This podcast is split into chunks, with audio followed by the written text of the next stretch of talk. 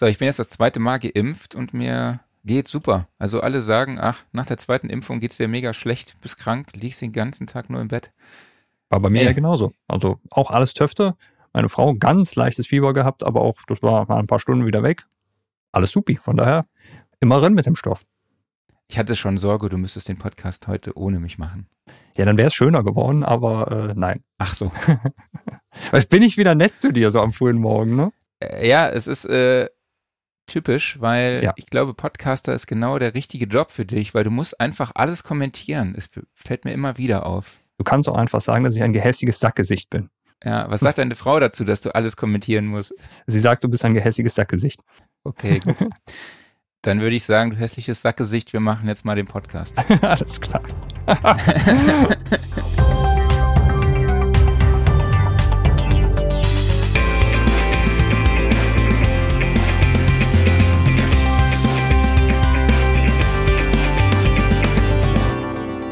Ja, hallo und schönen guten Morgen an alle da draußen. Schön, dass ihr wieder dabei seid hier beim Sound and Recording Wochenrückblick, Ausgabe 76.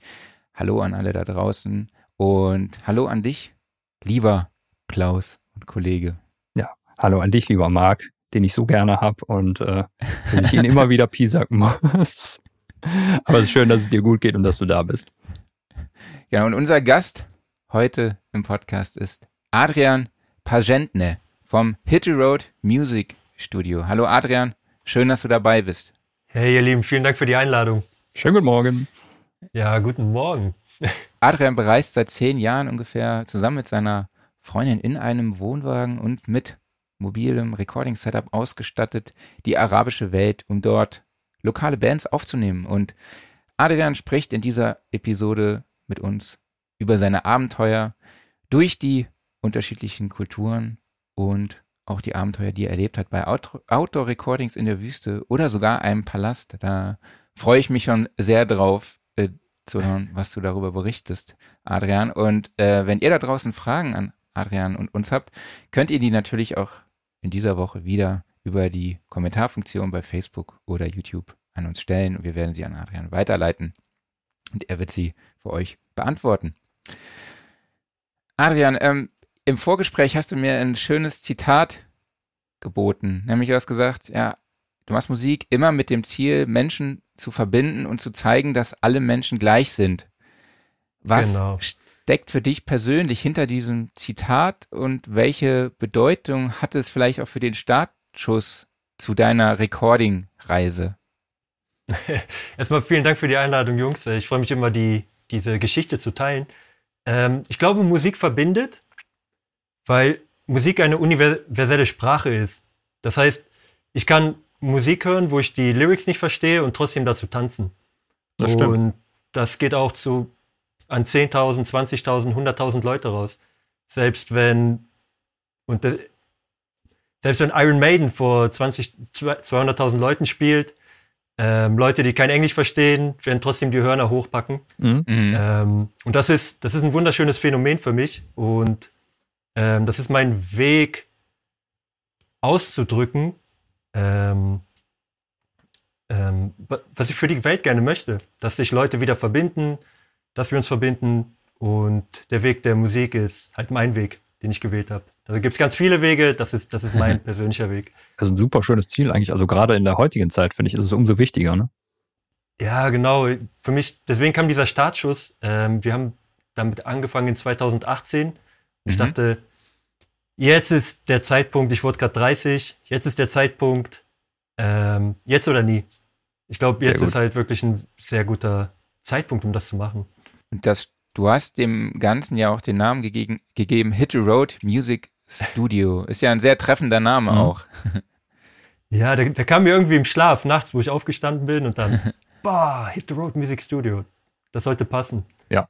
Aber vielleicht kannst du uns und allen, die gerade zuhören, kurz auch erklären, was steckt denn hinter Hit the Road Music Studio? Was ist die Idee und das Konzept? Auf jeden Fall. Also seit ähm, 2017 bin ich vom Musiker zum Musikproduzenten äh, geswitcht, getauscht und habe gelernt aufzunehmen, äh, zu mischen. Und seit zehn Jahren reise ich halt gerne mit meiner Freundin. Und wenn man jetzt ein Studio aufbaut, heißt es, ich bin in der Stadt, wahrscheinlich für die nächsten vier bis fünf Jahre, versuche Klienten aufzubauen und dann werde ich erstmal im Keller sitzen.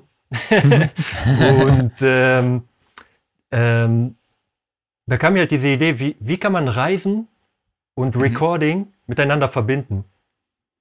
Und die ersten Bands, da habe ich noch in Krakau gewohnt in der Zeit. Ähm, die ersten Bands habe ich dann in Krakau aufgenommen, umsonst, entweder meine eigenen Bands. Und gesehen, dass so ein mobiles Setup eigentlich ganz gut passt, wenn der, wenn der Raum in Ordnung ist. und so kam halt die Idee, dass wir dann rumreisen und Bands aufnehmen. Das war dann erstmal wie so ein, mehr wie so ein Hippie-Projekt. Hey, wir reisen rum, lernen die Leute kennen, wo auch immer wir sind und ähm, mal schauen, was passiert. Also haben wir einen Piloten gemacht und sind einen Monat rumgereist, von Polen nach Marokko in einem kleinen Auto und sind mit zwölf Musikvideos zurückgekommen. War eine Ausbeute. War. ja, auf jeden Fall eine gute Ausbeute. und ähm, für mich war das perfekt, weil ich mehr über äh, Mixing lernen wollte. Und für mich war das halt perfekt, weil ich jetzt zwölf Tracks hatte, mit denen ich lernen konnte, gucken mhm. konnte, Portfolio aufbauen konnte und, und so weiter. Und da gibt es ein Lied, das wir aufgenommen haben, das eine sehr gute Message dahinter hatte. Und dann dachte ich mir, das Projekt kann eigentlich viel weitergehen. Das kann eigentlich viel tiefer sein. Und nach dieser ersten Reise, da hatte ich noch meinen Tages Tagesjob und habe äh, Production nebenbei gemacht. Nach dieser ersten Reise wurde mir klar, das ist, was ich machen möchte. Dann habe ich wieder den Kontakt mit Musikern jeden Tag. Und das, das hält mich frisch, das hält uns alle frisch. Mhm. ja, und dann ähm, haben wir uns noch mal ein Jahr Zeit genommen, gearbeitet, Geld gespart und dann einen Campingwagen besorgt, weil die zehn Jahre vorher waren halt immer Reisen im kleinen Auto im Renault Twingo nach Istanbul oder nach Armenien oder oh. wir haben vorne auf dem Sitz geschlafen. Und dann dachten wir, hey, wir werden auch langsam älter, also wäre es gut, mal ein Bett zu haben und so weiter. Und dann haben wir einen Campingwagen gefunden und da hat genug Studio-Equipment reingepasst. Also haben wir unsere Wohnung gekündigt in Krakau, sind in den Wagen gezogen und dann wieder ab nach Marokko, weil wir mhm. in der ersten Reise in 2018 nur zehn Tage da waren, um das Land ein bisschen besser zu entdecken. Und das wurden dann ein Jahr und neun Monate. Wir sind jetzt erst diese Woche zurückgekommen. Wow. Ja, krass. und woher kam diese Vorliebe dann zu, ich sage jetzt mal, Osteuropa und den arabischen Ländern? Ähm, wir reisen in generell, also in generell mögen wir neue Kulturen zu entdecken. Mhm.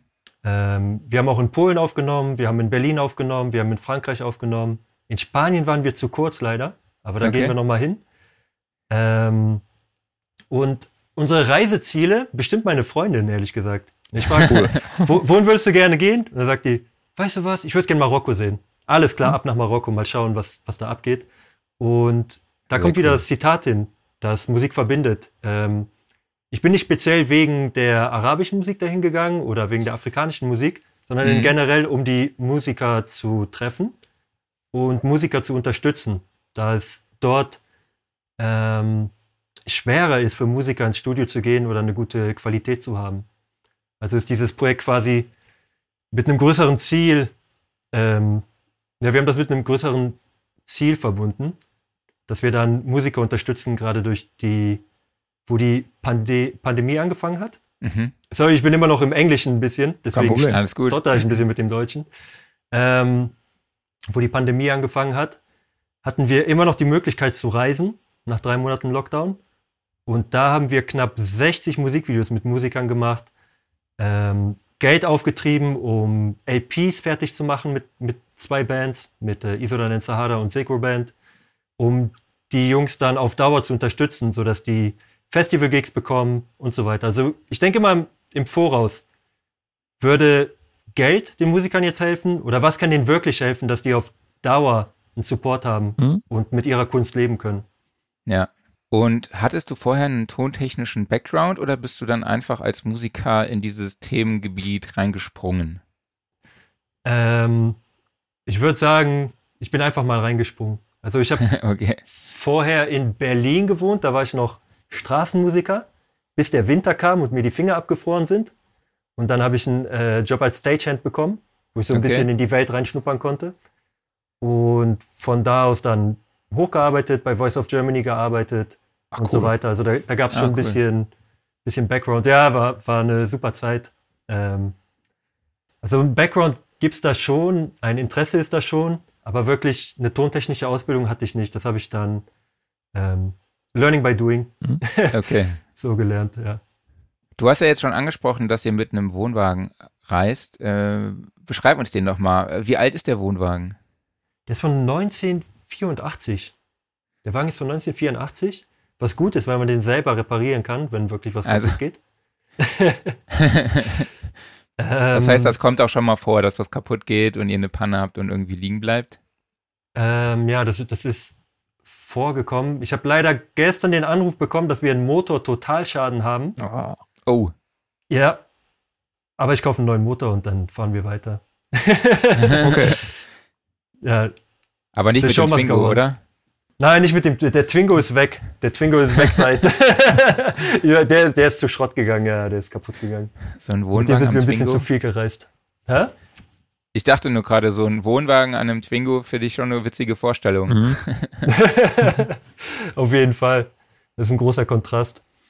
Ja, der, der, der Wohnwagen ist gut. Meine Freundin ist auch Künstlerin, das heißt, die kann, die hat genug Platz, um ihr Ding zu machen, mhm. zu malen, zeichnen, ihre Kurse aufzunehmen.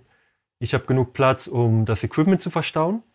Mhm. Das heißt, ich habe da Mikrofonständer drin, Audio-Interfaces, alle Kabel, die man braucht, 20 Mikrofone, Mhm. Ähm, alles drum und dran. Speaker sind jetzt dabei. Gitarren. ich bin halt Gitarrist. Was, was, soll ich machen? Da sind drei Gitarren im Auto. Klar. Ähm.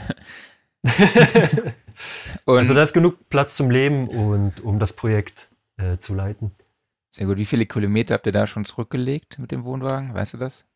Wir haben knapp 30.000 Kilometer gemacht in den letzten zwei Jahren. Mhm. Mhm. Nicht schlecht, nicht schlecht. Das ist schon ein bisschen mhm. was. ja, ich meine, wir haben den mit 70.000 Kilometer gekauft. Das heißt, wir haben schon das Doppelte gemacht, was der vorher gemacht hat in knapp 40 Jahren.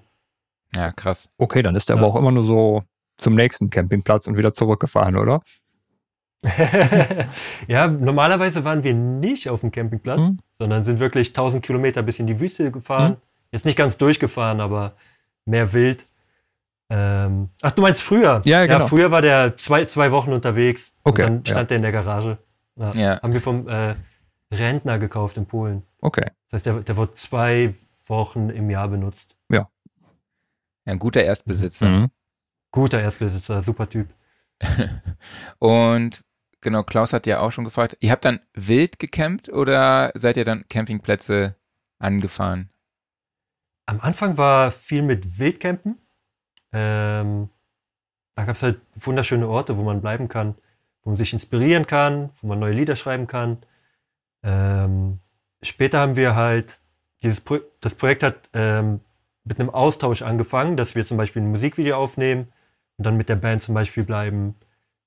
Zum Beispiel in der Wüste sind wir dann drei Monate lang geblieben mit der Band und haben ein paar Musikvideos gemacht mit denen, die lokalen Künstler unter, unterstützt. Und dann stand unser Wagen halt dort mhm. bei den Jungs.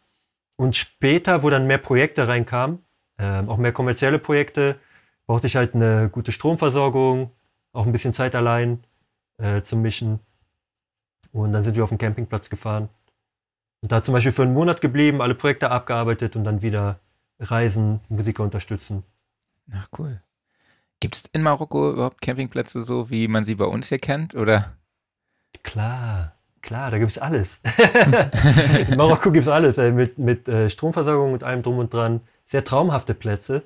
Cool. Ähm, ähm, bisschen günstiger, aber so ist alles da. Das ist ein Paradies für Camp Camper. Das ist normalerweise voll mit äh, französischen und deutschen Autos. Ach krass. Mhm. War mir nicht bewusst. Nee. Ähm, warst du dann auch hauptsächlich dann immer in dem Wohnwagen untergebracht oder habt ihr auch mal bei Musikern übernachtet oder irgendwelchen anderen Kontakten? Wir haben früher oft bei den Leuten geschlafen, aber das Bett im Campingwagen ist das Beste, was ich je hatte. Und okay. ähm, dann haben wir unseren Wagen einfach nebenan geparkt und äh, im Wagen geschlafen, aber sonst normalerweise bis 3, 4 Uhr morgens Jam Session und dann ins andere Bett rein. Alles klar. ja. Und wie wirst du von den Menschen aufgenommen? Ja, ich meine, da kommt so ein Europäer mit seinem Wohnwagen und äh, mach und, und, nimmt jetzt Bands auf. Äh, genau, wie, genau, wie wirst du da aufgenommen und in welcher Sprache wird kommuniziert? Ah, das, das ist eine gute Frage. Ähm, durch das ganze Reisen, ich habe ja auch gehört, dass du gerne reist. Ähm, was wichtig für mich ist, ist äh, eine Vertrauensbasis aufzubauen. Das heißt, ich lerne, egal in welchem Land wir sind, ich lerne ein paar Sätze in der mhm. Sprache. Und für Marokko habe ich eigentlich habe ich auch einen Online-Kurs gemacht für Arabisch, Darija. Das heißt, ich kann das jetzt lesen. Ach, krass. Ähm, und wir fangen halt immer mit den, mit den ersten Worten an. Auf Arabisch. Um so eine. Weil das halt. Ähm, das zeigt Respekt von meiner mhm, Seite. Mhm, stimmt. Und mhm. das nimmt so ein bisschen die, die Spannung. Ähm, generell versuchen wir, wir einen guten Vibe aufzubauen. Wir machen eine Jam-Session mit der Band, um die Verbindung aufzubauen wo Musik schon wieder verbindet. Da habe ich auch ein paar, paar gute Videos. Ähm, wir hatten zum Beispiel eine Band, das Sut Animal, die am Anfang ziemlich skeptisch waren. Mhm. Okay. Ähm, und für mich ist das ganz wichtig, dass das nicht so ein Projekt ist, wie, wie andere Projekte, die ich, die ich auch gesehen habe, dass man zum Beispiel, hey, ich komme dahin mit geilen Mikrofonen, wir haben das Geld, mhm. wir machen alles und dann nehmen wir euch auf und am nächsten Tag fliege ich wieder zurück nach Hause und dann präsentieren wir euch. Mhm. Darum geht es gar nicht. Für uns geht es wirklich um die Verbindung. Und ich weiß nicht, ob die Leute das spüren. Wir hatten nie Probleme damit. Wir hatten immer eine sehr gute Verbindung, sehr freundschaftliche Verbindung und sind ganz schnell Family geworden. Sehr cool. Sehr gut. Mhm. Und du hast jetzt auch dein Recording-Setup schon mal kurz angerissen, aber mhm. vielleicht kann man noch mal ganz kurz durchgehen, wie du da ausgestattet bist. Also du hast zwei Interfaces, soweit ich weiß. Mhm, genau.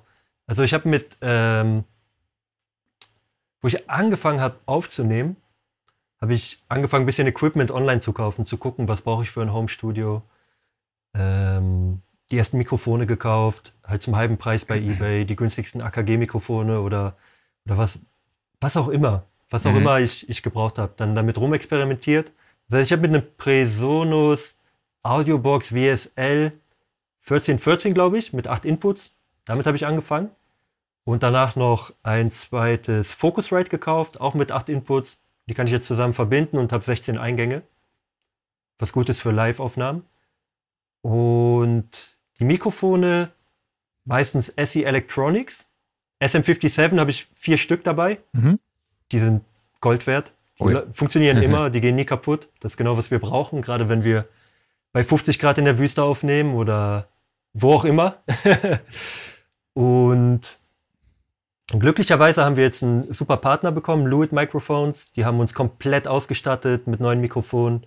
Wir ziemlich dankbar cool. sind, sehr, sehr dankbar. Soundqualität ist zehnmal besser, viel weniger zum, zum Mischen.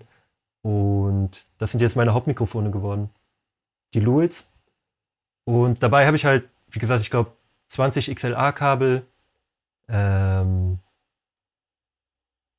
ein Laptop 16 GB, 2015 MacBook. Mhm. Ähm, reicht ohne, damit kann ich ohne Latenz aufnehmen. Overdubs funktionieren perfekt. Und Mikrofonständer. Wir haben da halt, ähm, ich glaube, zwölf Mikrofonständer dabei. Okay. Was cool ist, weil ich die unterm Sitz reinpacken kann. Wir haben halt so eine Couch, was auch die gemütlichste Couch der Welt ist. Und die kann man halt ausklappen und da alles reinpacken. Das heißt, das Equipment sieht man auch gar nicht. Sehr cool. Mhm. Und in, in welcher DAW arbeitest du? Äh, hauptsächlich in Reaper, weil es am besten funktioniert. Keine Latenz. Okay. Ähm, ja, für kommerzielle Projekte, wenn, wenn Pro Tools muss, dann ähm, Subscription für einen Monat. Dann arbeite ich halt mit Pro Tools und Logic haben wir auch, aber hauptsächlich Reaper. Okay, und hast du dir im Wohnwagen so einen Mixing-Platz eingerichtet oder muss man sich das vorstellen, ach ja, wir klappen jetzt das Bett ein äh, fahren den Tisch runter und jetzt ist er wieder ein Tisch und nicht mehr das Bett. Äh, und dann stelle ich mein, klappe ich meinen Laptop dort auf und leg los. Genauso sieht's aus. Gerade wo wir das Projekt hatten, genauso sieht's aus, dass ich erstmal hauptsächlich im Campingwagen gearbeitet habe. Und später, wo wir dann mehr zu Campingplätzen gefahren sind, dann habe ich einen Raum bekommen und mich dort im Raum äh, breit gemacht. Okay, jetzt hast du ja auch eben auch schon die Robustheit des SM57 angesprochen. Äh, Mhm. was sind denn noch weitere Herausforderungen und Belastungen, äh, denen euer Equipment standhalten muss? Wow. Ähm, wir hatten. wir. Wir sind in die Wüste gefahren im Sommer, wovon jeder Ei. abrät. Mhm. Aber ich bin so ein Sturkopf, dass ich, dass ich sage, ah ja, alle sagen, es ist heiß, es ist heiß. Lass mal da hinfahren und gucken. Mein Gott, das war wirklich heiß dort und äh, Hat die Klimaanlage haben ne- funktioniert? wir haben keine Klimaanlage. Okay. Wir haben keine Klimaanlage, aber wir haben einen kalten Brunnen gefunden. Und ähm, man, man lernt sehr viel. Zum Beispiel, wa- wa- was ich in der Schule gelernt habe, war, dass die Wüste tagsüber heiß ist und nachts eiskalt. Mhm. Also haben wir Wassermelonen gekauft, ähm, die wunderweise aus der, aus der Wüste kommen. Da kommen hauptsächlich Wassermelonen her. Ähm, so nebenbei. Ja, Und Wir haben Wassermelonen gekauft, haben einen kalten Brunnen gefunden und dachten uns, so können wir nicht weiterfahren. Das ist wie im Backofen. Lass mal bis nachts warten und nachts fahren wir weiter. Dann geguckt, 11 Uhr, 12 Uhr, 41 Grad, 1 Uhr morgens, 41 Grad, 2 Uhr morgens weiter, weiter, weiter, 4 Uhr morgens die Sonne zurück, 50 Grad. Ja, Oh mein Gott, Grad. was machen wir jetzt? Und dann, für uns gibt es keinen Weg zurück, also sind wir tief in die Wüste gefahren, in die letzte Stadt, bevor die große Wüste anfängt. Und das war schon eine Herausforderung, weil das Equipment ziemlich heiß wurde. Mhm. Das heißt, wir mussten eine Live-Show, die wir vorher aufgenommen haben, äh, in 10 Minuten Abschnitten zum Beispiel aufnehmen. Äh, wir hatten zwei Ventilatoren dabei und das hat glücklicherweise geklappt. Das war so eine der Herausforderungen. Eine andere war, dass wir in die Wüste reingefahren sind und dort mit einem mobilen Aufnahmerekorder aufgenommen haben. Zwei SM57, bisschen Sandsturm war dabei, Windsturm war dabei. Das haben wir dann mit dem Turban, damit haben wir einen Windschutz gebaut und irgendwie eine gute Aufnahme hinbekommen. das, das kommt halt ähm, auf die Situation an. Wenn es Probleme gibt, gibt es irgendwie auch immer eine Lösung. Bis jetzt hat es immer geklappt. Ja, das würde mich Das generell so mal interessieren. Also überhaupt so Sand und Staub, stelle ich mir vor, ist ein totales Problem da, oder? Also wie kannst du deine Geräte Ja. davor schützen oder was musst du beachten? Ähm, ich habe die abgedeckt. Mhm. Wir hatten zum Beispiel, ähm, da gibt es diese traditionellen Lehmhäuser, die riesig sind.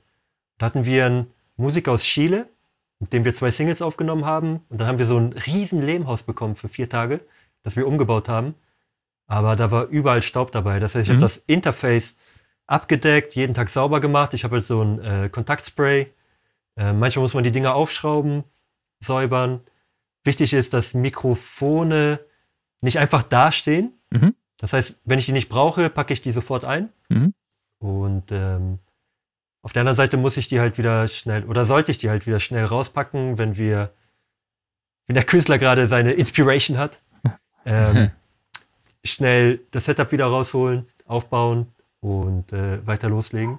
Was ich da gemacht habe, ist, dass ich ein, die einzelnen Kanäle beschriftet habe und zum Beispiel hatten wir eine Percussion.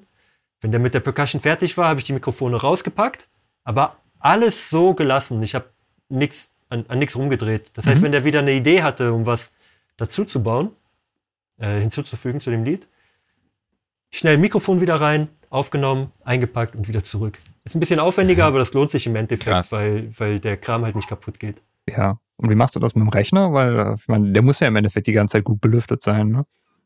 Ja, der, der ist verstaubt, da, da kann man nichts machen. Okay. Ähm, da gibt es so ein Luftspray, womit man die, die Klaviatur sauber machen kann. Ähm, dafür bin ich einfach dankbar, dass das Ding noch läuft. Der hat einfach durchgehalten und gut ist. Der hat einfach durchgehalten Mhm. und gut ist.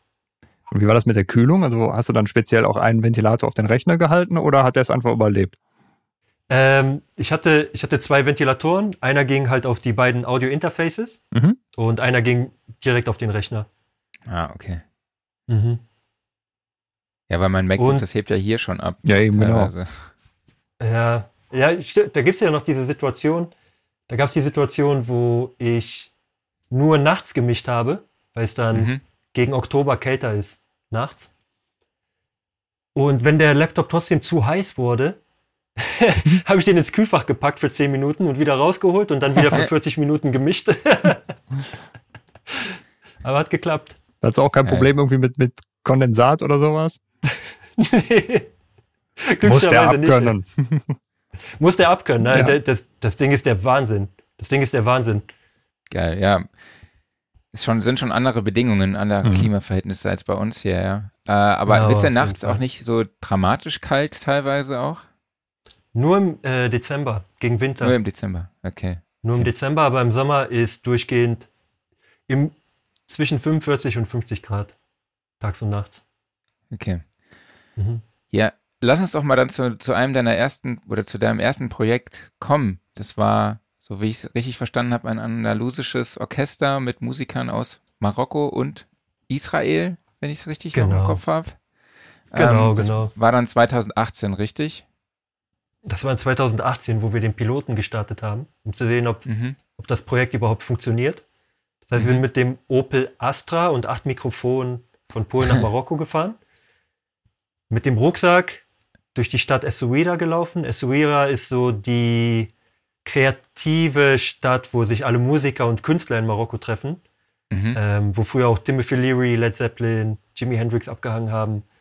Und das ist eine wirklich spezielle, spezielle Stadt in Marokko. Ähm, und ich bin quasi mit dem Rucksack rumgelaufen und habe Leute gefragt, ob die eine Single wollen. und da war gerade das ähm, andalusische Festival für andalusische Musik. Das ist man kann sagen, arabische Mittelaltermusik. Mhm. Sehr klassisch, okay. mit Violin, mit, äh, mit der Ud, mit der Laute und Piano und allem drum und dran, mhm. wo die Lieder bis zu 20 Minuten lang gehen. Und da haben wir die Superstars getroffen von Andalicious, so heißt die Band. Ist eine Band aus Israel mit Musikern aus Marokko und aus Israel, die darüber singen, dass Muslime und die jüdische Gemeinde, wie viel wir alle zusammen haben. Und wir haben die halt getroffen. Das war gerade so mein erstes Jahr als Musikproduzent. Und der Kontakt war gut aufgebaut. Die haben gefragt, ob wir eine Single aufnehmen können, ob wir ein Musikvideo machen können zusammen. Und da gab es zwei Entscheidungen. Entweder zu sagen, mein Equipment reicht nicht, ich habe nur 50 Euro Mikrofone, hm, hm, hm, hm, keine Erfahrung, vielleicht nächstes Jahr. Und die haben mich entschieden, einfach Ja zu sagen und zu gucken, was passiert. Und wir haben in einem wunderschönen Riad, in so einem fantastischen Hotel aufgenommen. Das ist quasi dreistöckig mit wunderschönem Reverb, mit einem Brunnen in der Mitte. Und ich war ziemlich aufgeregt dafür. Bin dann nachts ins Auto gegangen, wieder zum Schlafen, unsere Nacht vorne im Sessel, low budget. Und habe das Buch Der Tonmeister nochmal gelesen, um ein bisschen äh, Vertrauen aufzubauen, Confidence. Das so komplett in der Nacht wahrscheinlich. Ja, um drei Uhr morgens aufgewacht und oh, wie soll ich ein Orchester aufnehmen? Mit acht Mikrofonen, 14 Leute, wie soll ich das machen? Kurz das Buch durchgelesen. Okay, okay, ich weiß, ich weiß schon, was ich mache. Und dann dahin gegangen, geguckt und wir hatten nur einen Take. Wir hatten 45 Minuten fürs Setup, weil die Band zwei, zwei bis drei Konzerte am Tag gespielt hat, sieben Tage durch. Ach krass. Ähm, die dann alle zusammen zu trommeln, alles aufzubauen, zu gucken, wie wir die platzieren, wo ich dann die Mikrofone hinbaue. Kurzer Soundcheck. Play. Meine Freundin hat drei äh, Videokameras ähm, alleine gehandelt. Oh Gott. Bedient. Was meint Deutsch? Bedient. Genau. Die hat äh, drei Kameras übernommen, bedient und das Video geschnitten. Ich habe halt den Sound aufgenommen. Die Band hat einfach nur aufgehört zu spielen, ist aufgestanden und ist zum nächsten Gig gegangen. Was Krass. Wow. Also war das eine Band? War, war der Hammer. War das eine Band, die vorher schon, also die schon erfolgreich war, oder war das, war das auch eher eine Band, die noch, ich sag jetzt mal Underground und im Underground unterwegs war? Na, das sind Superstars in Marokko und in ah, Israel. Krass. Die sind, ähm, die haben ihre eigene Musikschule, die spielen die größten Bühnen der Welt, bis zu 200 Konzerte im Jahr. Wow, okay. Und ähm, fantastische Leute, mit denen wir dann super Kontakt aufgebaut haben. Cool. Mhm. War das dann mehr gemacht haben? War das für dich bezahlt? Also haben dich dann für deine Dienstleistung bezahlt? Oder war das so, ah ja, ich mache das jetzt einfach, um deinen Fuß in die Tür zu kriegen und äh, gucken wir dann mal, was dabei rauskommt? Ich, ich mache das einfach. Ich habe das einfach gemacht. Ähm, vorher hatte ich noch diese Einstellung, so ein bisschen hippie-mäßig, hey, ich bin hier, ich helfe euch, ich mache euch die, die, die Aufnahme und ihr könnt so viel da lassen, wie ihr wollt. Natürlich sind alle aufgestanden, sind abgehauen. Mhm. Ähm und darüber habe ich gar nicht gedacht, wenn man, wenn man äh, ein Tonstudio aufbaut, äh, über die Business-Seite. Mhm. Mhm. Und ich hatte vorher halt äh, tierisch Probleme ähm, zu gucken, wie viel ist dieser Service überhaupt wert. Mhm. Für mich war das zu der Zeit, die Reise war generell, um zu sehen, ob dieser Pilot funktioniert. Das war nicht das Wichtigste für mich. Das ist meistens, wenn wir, wenn wir junge Bands äh, unterstützen, das ist immer noch nicht das Wichtigste für mich, weil wir das jetzt finanziell sehr gut hinbekommen. Mhm. Dank der kommerziellen Projekte, die dadurch gekommen sind, durch diese Videos. In dem Moment habe ich, ich habe über Geld gar nicht nachgedacht. Es war wirklich, als, als wäre dieses, als hätten wir einen speziellen Moment aufgenommen.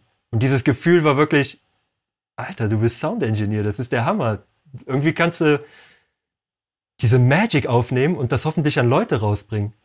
Cool. Und ähm, es hat geklappt. Es ist an 350.000 Leute rausgegangen, dieses Video. Das ist quasi so mein Krass. erstes professionelle. Das war die erste professionelle Band, die ich aufgenommen habe. Mhm. Und ähm, natürlich hat man erstmal Angst, dass man irgendwas da versaut. Ich habe geguckt, boah, habe ich das überhaupt aufgenommen? Habe ich das gespeichert?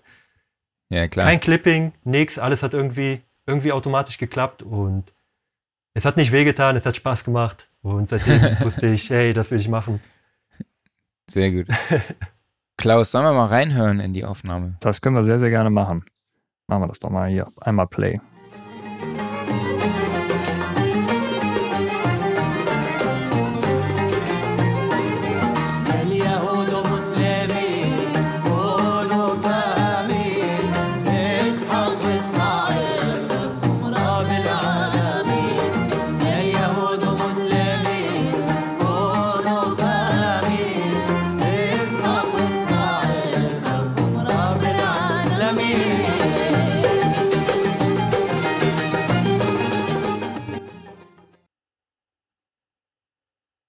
Ja, sehr cool.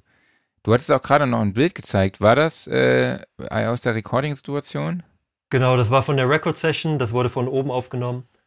Ähm, Kannst du gerne noch mal einblenden, können wir gleich noch mal drüber sprechen. Ähm, bevor wir jetzt dazu kommen, würde ich aber noch gerne noch was, kannst du uns noch was zur Instrumentierung sagen? Also für mich sind da jetzt sehr viele Instrumente dabei, die ich mhm. vielleicht schon mal gesehen habe, aber sie auch gar nicht benennen könnte. Auf jeden Fall. Also was wir hier haben, äh, ist die Ud. Die war okay. zweimal dabei. Das ist quasi die Laute. Mhm. Äh, typisch, typisch arabisches Instrument. Ähm, dann haben wir zwei Violinen. Und die werden halt auf dem Schoß gehalten. Die werden so gespielt. Okay. Ähm, mit Kobi und Elad Levi, das ist der Direktor und sehr, sehr guter Freund, der uns geholfen hat, der mir halt auch mit dem Mixing-Prozess äh, sehr geholfen hat. Mhm. Der hat mir viel Feedback gegeben. Wir hatten, glaube ich, 14 Revisionen, weil ich halt sowas noch nie gehört habe.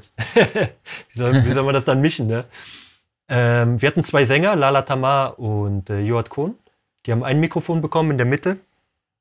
Äh, elektrische Bassgitarre mit unserem Freund Adi. Wir hatten eine Dabuka da.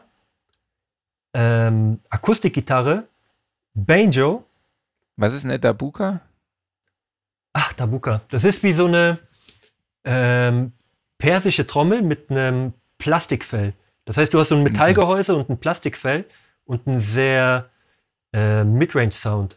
Also okay. so einen, so einen mehr, mehr, mehr, markanten Sound. Vielleicht kann man das so ein bisschen an, das erinnert an indische Instrumente, an indische mhm. Percussion-Instrumente. Und dann unsere nette Freundin Daria, die hatte dieses, dieses kleine, ähm, wie heißt das nochmal, dieses kleine Keyboard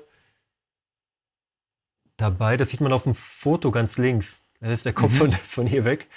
Ähm, das hatten wir noch da. Ja, und ein kleines Tambourin. Und das ist sehr speziell für die, für die Musik, dass die halt okay. dieses Tambourin da haben. Und das Tambourin ist in jedem Mikrofon drin. Das war das schwerste Element zu mischen. Immer okay. wenn ich mit der Band aufgenommen habe, wir haben auch eine Live-Show gemacht und später nochmal zwei weitere Videos mit einem anderen marokkanischen Orchester. Das heißt, wir hatten fast 20 Leute da. Ähm,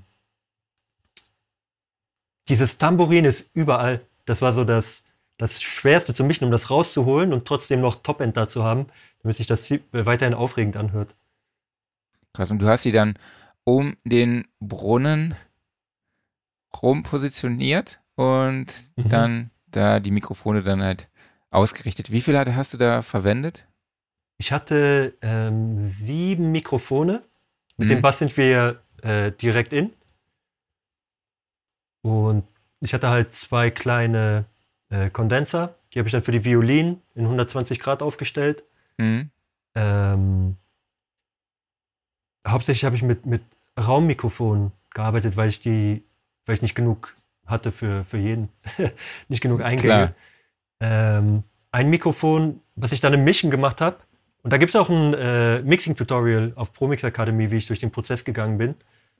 Ähm, da habe ich zum Beispiel einfach die Spur kopiert und für die erste Spur die Hauptstimme von Lala Tamar, unserer guten Freundin Lala Tamar, genommen und nur die Stimme prozessiert, in den Mix gepackt und dann die gleiche Spur mit dem Fokus auf die andere Stimme, um das wieder in den Mix zu kommen. Das heißt, da gibt es viel Editieren, mhm. rausschneiden mhm.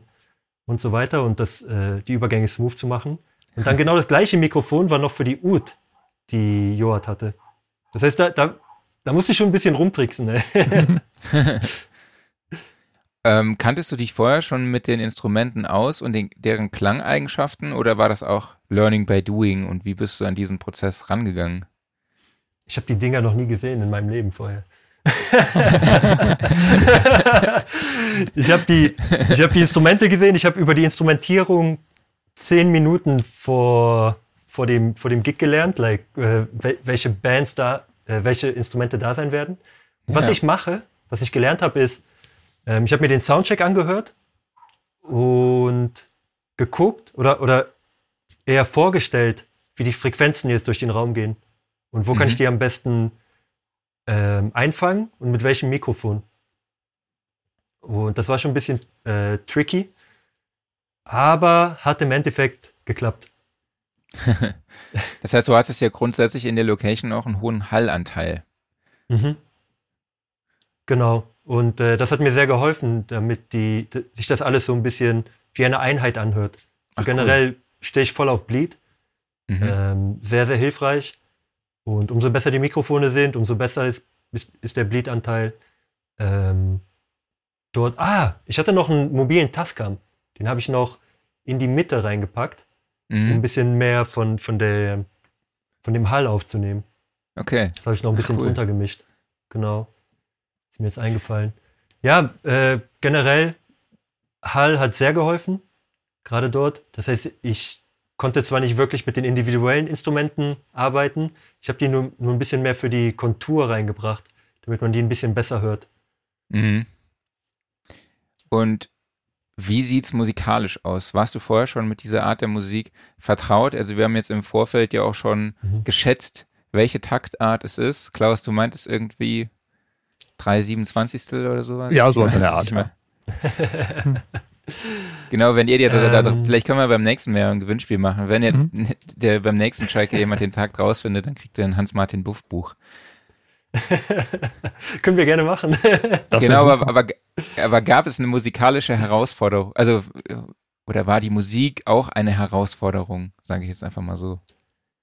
Ähm, ich habe mich mehr aufs Aufnehmen konzentriert. Also mhm. generell mit Weltmusik habe ich, bin ich reingekommen, ich glaube, mit 19 oder 20, wo ich Google Bordello zum ersten Mal live gesehen habe, in Köln. Geil. Ähm, ich, ich finde die Hammer. Also mein Background ist Punkrock und Metal. Das ist, wo ich mhm. herkomme. Ähm, das wurde mir aber irgendwann zu einseitig. Und durch die Reise, wir sind halt viel rumgereist. Wir waren viel in Serbien unterwegs, äh, auf dem Guccia Festival. In Albanien war ich sechs Monate. Georgien, Türkei, was auch immer. Und dort kam diese Faszination, dass Musik anders sein kann. Und ähm, seitdem war ich halt in dem Thema drinne habe so ein bisschen, weißt du, auf Gitarre ein paar Lieder gelernt, Bubamado oder ähm, Sinti und Roma Musik. Aber diese Musik speziell, andalusische Musik, habe ich dort zum ersten Mal kennengelernt. Was eigentlich ein Vorteil war, weil ich weniger analytisch daran gegangen bin mhm. und mehr mit dem Gefühl. Okay. Nur welchen Rhythmus die haben, ähm, am Ende des Liedes, das Lied gibt's, gibt's äh, auf YouTube, auf unserem Kanal, wenn die schneller werden, gehen die immer in einen Sechs-Achtel-Takt. Das heißt, die gehen eigentlich nicht mit dem Tempo schneller, die, die ändern nur den, äh, den Meter. Mhm. Ich habe Musiktheorie mhm. auf Englisch gelernt, nicht auf Deutsch. Ähm, die ändern das halt und dadurch werden die halt schneller und ein bisschen, bisschen hektischer. Ähm, das ist so der Unterschied. Aber generell in afrikanischer Musik wird nicht gezählt. Da ist keiner, der wirklich, wirklich zählt. Die packen die Betonung immer woanders hin. Mhm. Das ist, warum das so ein bisschen ähm, äh, strange für das europäische, dass sich das so ein bisschen komisch anhören kann oder dass man sich da schnell verlieren kann. Mhm. Das ist halt wirklich so eine, so eine Gefühlssache. Sollen wir mal zum nächsten Projekt übergehen? Du hast, da hast ja, du uns ein, ein Audiobeispiel geschickt äh, von Aufnahmen aus einer Wüste. Also es war jetzt, glaube ich, keine Outdoor-Recordings, sondern in einem Lehmhaus, richtig? Genau, das war in dem äh, Wüstenpalast, äh, Kaspar Eitisful. Das ah, ist okay. wie so ein ähm, luxuriöses Hotel, aber traditionell gebaut. Das heißt, das ist wie so ein riesen Lehmhaus mit Swimmingpool und allem drum und dran. Aber wo okay. wir da aufgenommen haben, das war so quasi im, im ähm, wo Leute normalerweise zum Essen hinkommen und dann Live-Musik haben. Das heißt, da gibt es schon eine gute Akustik. Und generell, diese Lehmhäuser haben eine fantastische Akustik. Ähm, da ist immer noch ein bisschen Leben drin, aber nicht zu viel, dass du mhm. zu viel Hall hast oder zu viel Reverb. Ähm, was sehr, was sehr hilfreich hat, äh, sehr hilfreich ist mhm. für diese Situation. Ähm, soll ich kurz darüber erzählen, wie wir die Gerne. Band kennengelernt haben? Auf jeden Fall. Ja. Also, also, wo wir zum zweiten Mal nach Marokko gekommen sind, um ein bisschen die Verwirrung rauszunehmen. Wir sind zweimal nach Marokko gefahren, einmal 2018, wo wir das erste Projekt gemacht haben, und dann in 2019, Juli 2019. Und wie gesagt, letzte Woche erst zurückgekommen. und ähm, wir haben halt die lokalen Künstler getroffen, die uns immer die Band Dara Tribes gezeigt haben. Hey, das müsst ihr euch anhören. Und wir haben geguckt, wow, die sind fantastisch. Das ist der Hammer. Wo finden wir die? Die sind in der Wüste. Und das war knapp 1000 Kilometer weg. Und da dachten wir, okay, dann müssen wir wohl in die Wüste fahren, um die Jungs kennenzulernen. Und auf dem Weg in die Wüste haben wir mehr und mehr Leute getroffen, die uns immer wieder diese Band empfohlen haben. Wenn ihr eine spezielle Band wollt, Dara Tribes, die müsst ihr kennenlernen. Bis wir dann äh, mitbekommen haben, wo die wohnen. Und das ist in Tagonit. ähm, Tagonit ist so eine der letzten Städte, bevor die große Wüste, die große Sahara anfängt. Ähm, auch an der Grenze zu Algerien. Ähm, und wir sind da irgendwann angekommen nach einer vier Monate Reise. Auf dem Weg haben wir, weiß ich nicht, wie viele Bands aufgenommen. Zehn Bands oder und auch einfach das Land entdeckt. Und dann sind wir da angekommen an die äh, Tankstelle. Wir sind zur Tankstelle gefahren, wollten noch mal ein bisschen Benzin reinpacken. Und Abdullah, der Typ, der uns Benzin reingepackt hat, sah aus wie ein Rockstar. Also haben wir ihn auf einen Kaffee eingeladen. Und Abdullah, komm vorbei. Hier, das sind die Festivals in Polen, die wir haben, Poland Rock, das sind die Festivals in Deutschland, die wir haben. Was habt ihr denn so in der Wüste? Wieder der Austausch, der musikalische Austausch. Mhm. Und dann habe ich ihn gefragt, ob der Dara Tribes kennt. Und der hatte halt die Nummer vom Cajon-Spieler, Hafid. Ach. Und der kam sofort vorbei, hat uns abgeholt. Wir sind zudem auf die Palmfarm gefahren, die schon außerhalb von der Stadt ist, schon in der Wüste. Da hast du halt ein Haus. Man hat halt noch eine Stromversorgung dort. Ähm, die Band kam vorbei. Wir hatten eine Jam-Session für ein paar Stunden. Die Freundschaft wurde aufgebaut. Und am nächsten Tag haben wir zwei Musikvideos gemacht, was so der Start war für eine richtig gute Freundschaft. Zum Ausdruck cool. sind wir dann drei Monate mit denen in der Wüste geblieben haben bei Hafid gelebt, ähm, haben mehr Musik gemacht, mehr, mehr Musik, mehr gelernt. Der hat mich, der hat mir die Musik von Ali Farka gezeigt, Ali Farka Touré. Und wir haben einfach gejammt, alles entdeckt, geguckt, was wir machen können. War fantastisch. Okay, und bei diesem Projekt hast du aber nicht im Wohnwagen dann gelebt?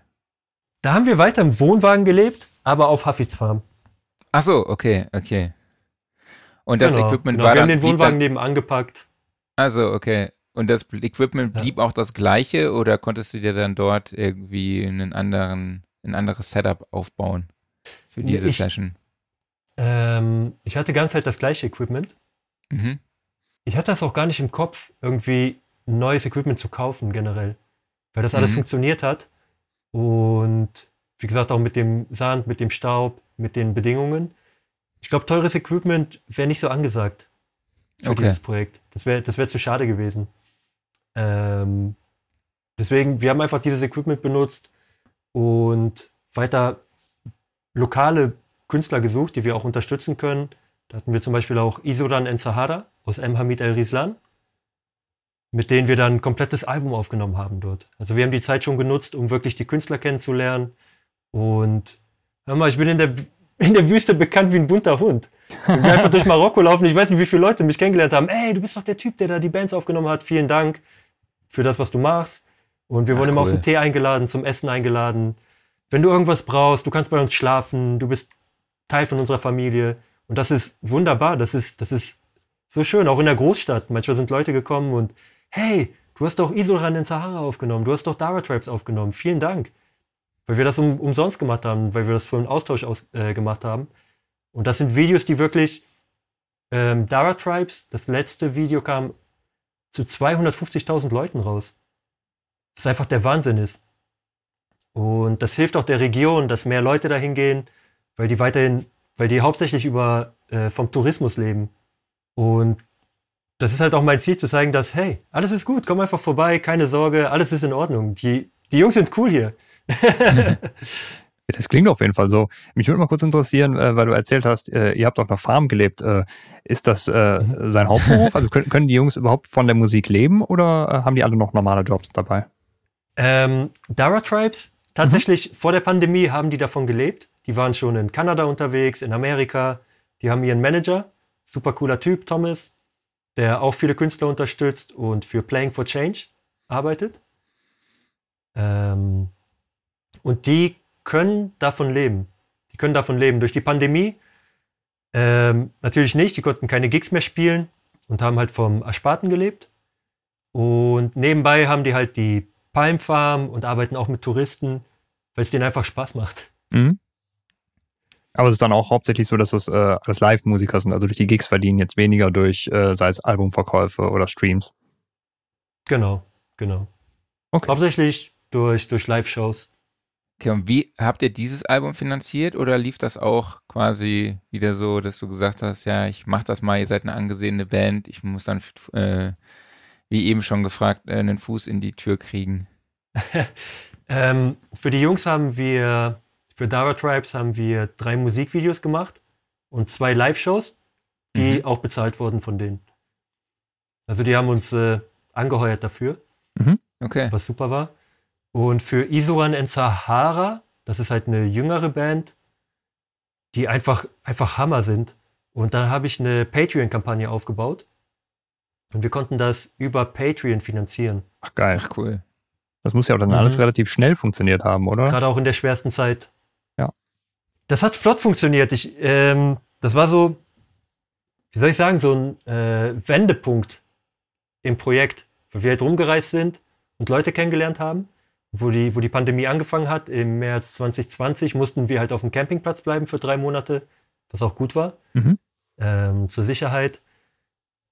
Und das hat mir so ein bisschen zu denken gegeben, wie ich das Projekt vorher geleitet habe. Like, mhm. ähm, hey, 50 Euro, ich mache euch ein Musikvideo.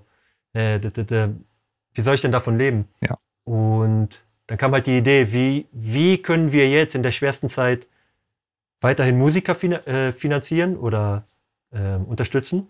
Aber wie kann ich auch unser Projekt unterstützen? Mhm. Und dann habe ich halt überlegt, was kann ich machen, dass die Leute, die uns unterstützen, was Gutes davon haben, dass die Band, Bands was Gutes davon haben und dass wir auch was Gutes davon haben. Und dann kam halt die Patreon-Kampagne äh, ins Spiel was, das hat einfach fantastisch geklappt. Das hat einfach fantastisch geklappt. Direkt nach der Pandemie konnten wir wieder in die Wüste fahren, Album fertig machen, ähm, später mischen, rausbringen. Und die Jungs wurden jetzt, dank des Albums, äh, in Frankreich gebucht, in England gebucht, wahrscheinlich in Deutschland, da sind die gerade dran. Und morgen arbeite ich daran, dass die nach Polen kommen. Sehr cool. Äh, da treffe ich mich mit einem Agent.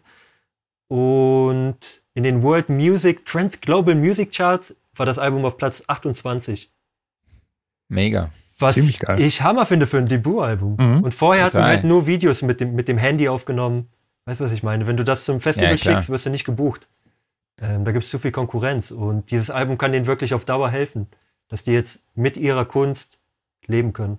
Okay, ich habe jetzt wahrscheinlich gerade einen Sprung zwischen den Bands drin, Mhm. ähm, aber bei einer Band war die kulturelle Zusammen, die kulturelle Besetzung auch noch ein Thema, weil du hast erzählt, Oh ja. die war aus unterschiedlichen Stämmen zusammengesetzt.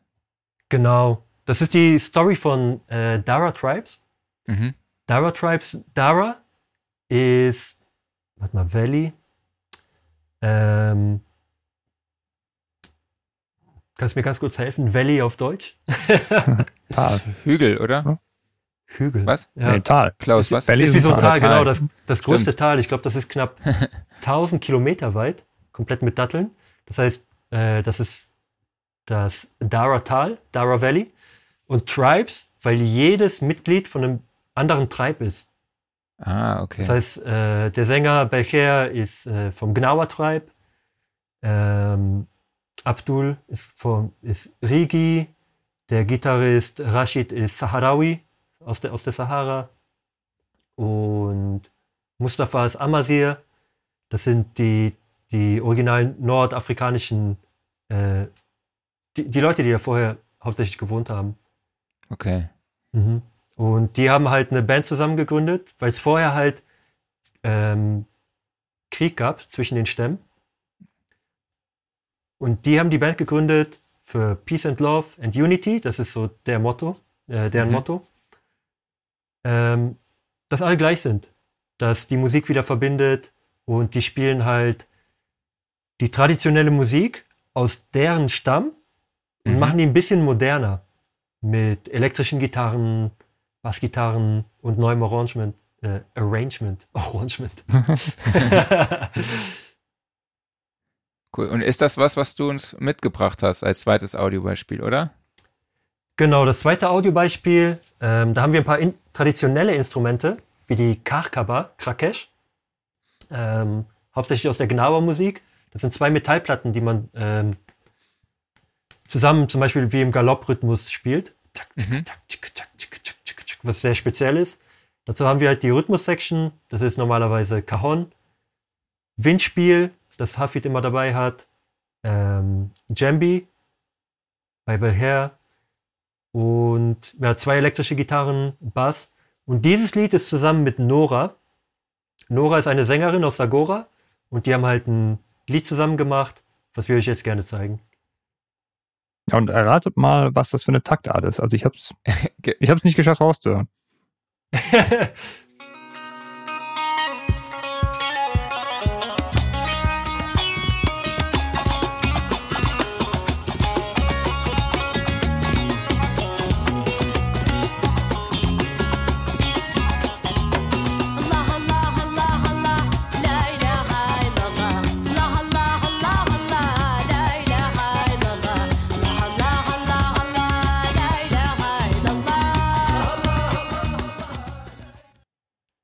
Sehr cool.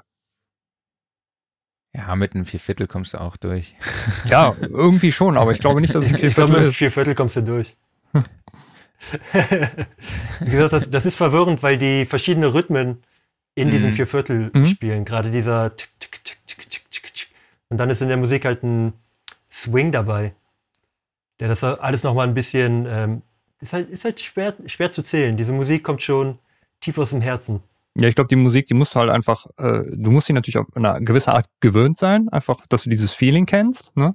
Und dann kannst du dich wahrscheinlich Mhm. orientieren und mitmachen. Also ich finde auch, Genau. die Rhythmuselemente stehen auch weit vorne im Mix. War jetzt so mein Eindruck. Ist das wahrscheinlich auch äh, so das, das Merk, das, äh, wie sagt man, das Merkmal? Das ist so ein bisschen das Merkmal. Ähm, das geht halt hauptsächlich darum, dass die Musik zum Tanzen ist, dass Leute eine gute Zeit haben. Und in jedem Musikstil gibt es halt die Prioritäten. Und da ist wirklich die Priorität Rhythmus-Section, Bass, Vocals. Mhm. Hattest du noch ein Und Bild der Rest dabei? kommt dann Glaub? drumherum. Okay. Du hattest auch, glaube ich, noch ein Bild dabei. Ja, genau. Ich habe noch ein, genau, noch ein Bild zu teilen mit den Jungs.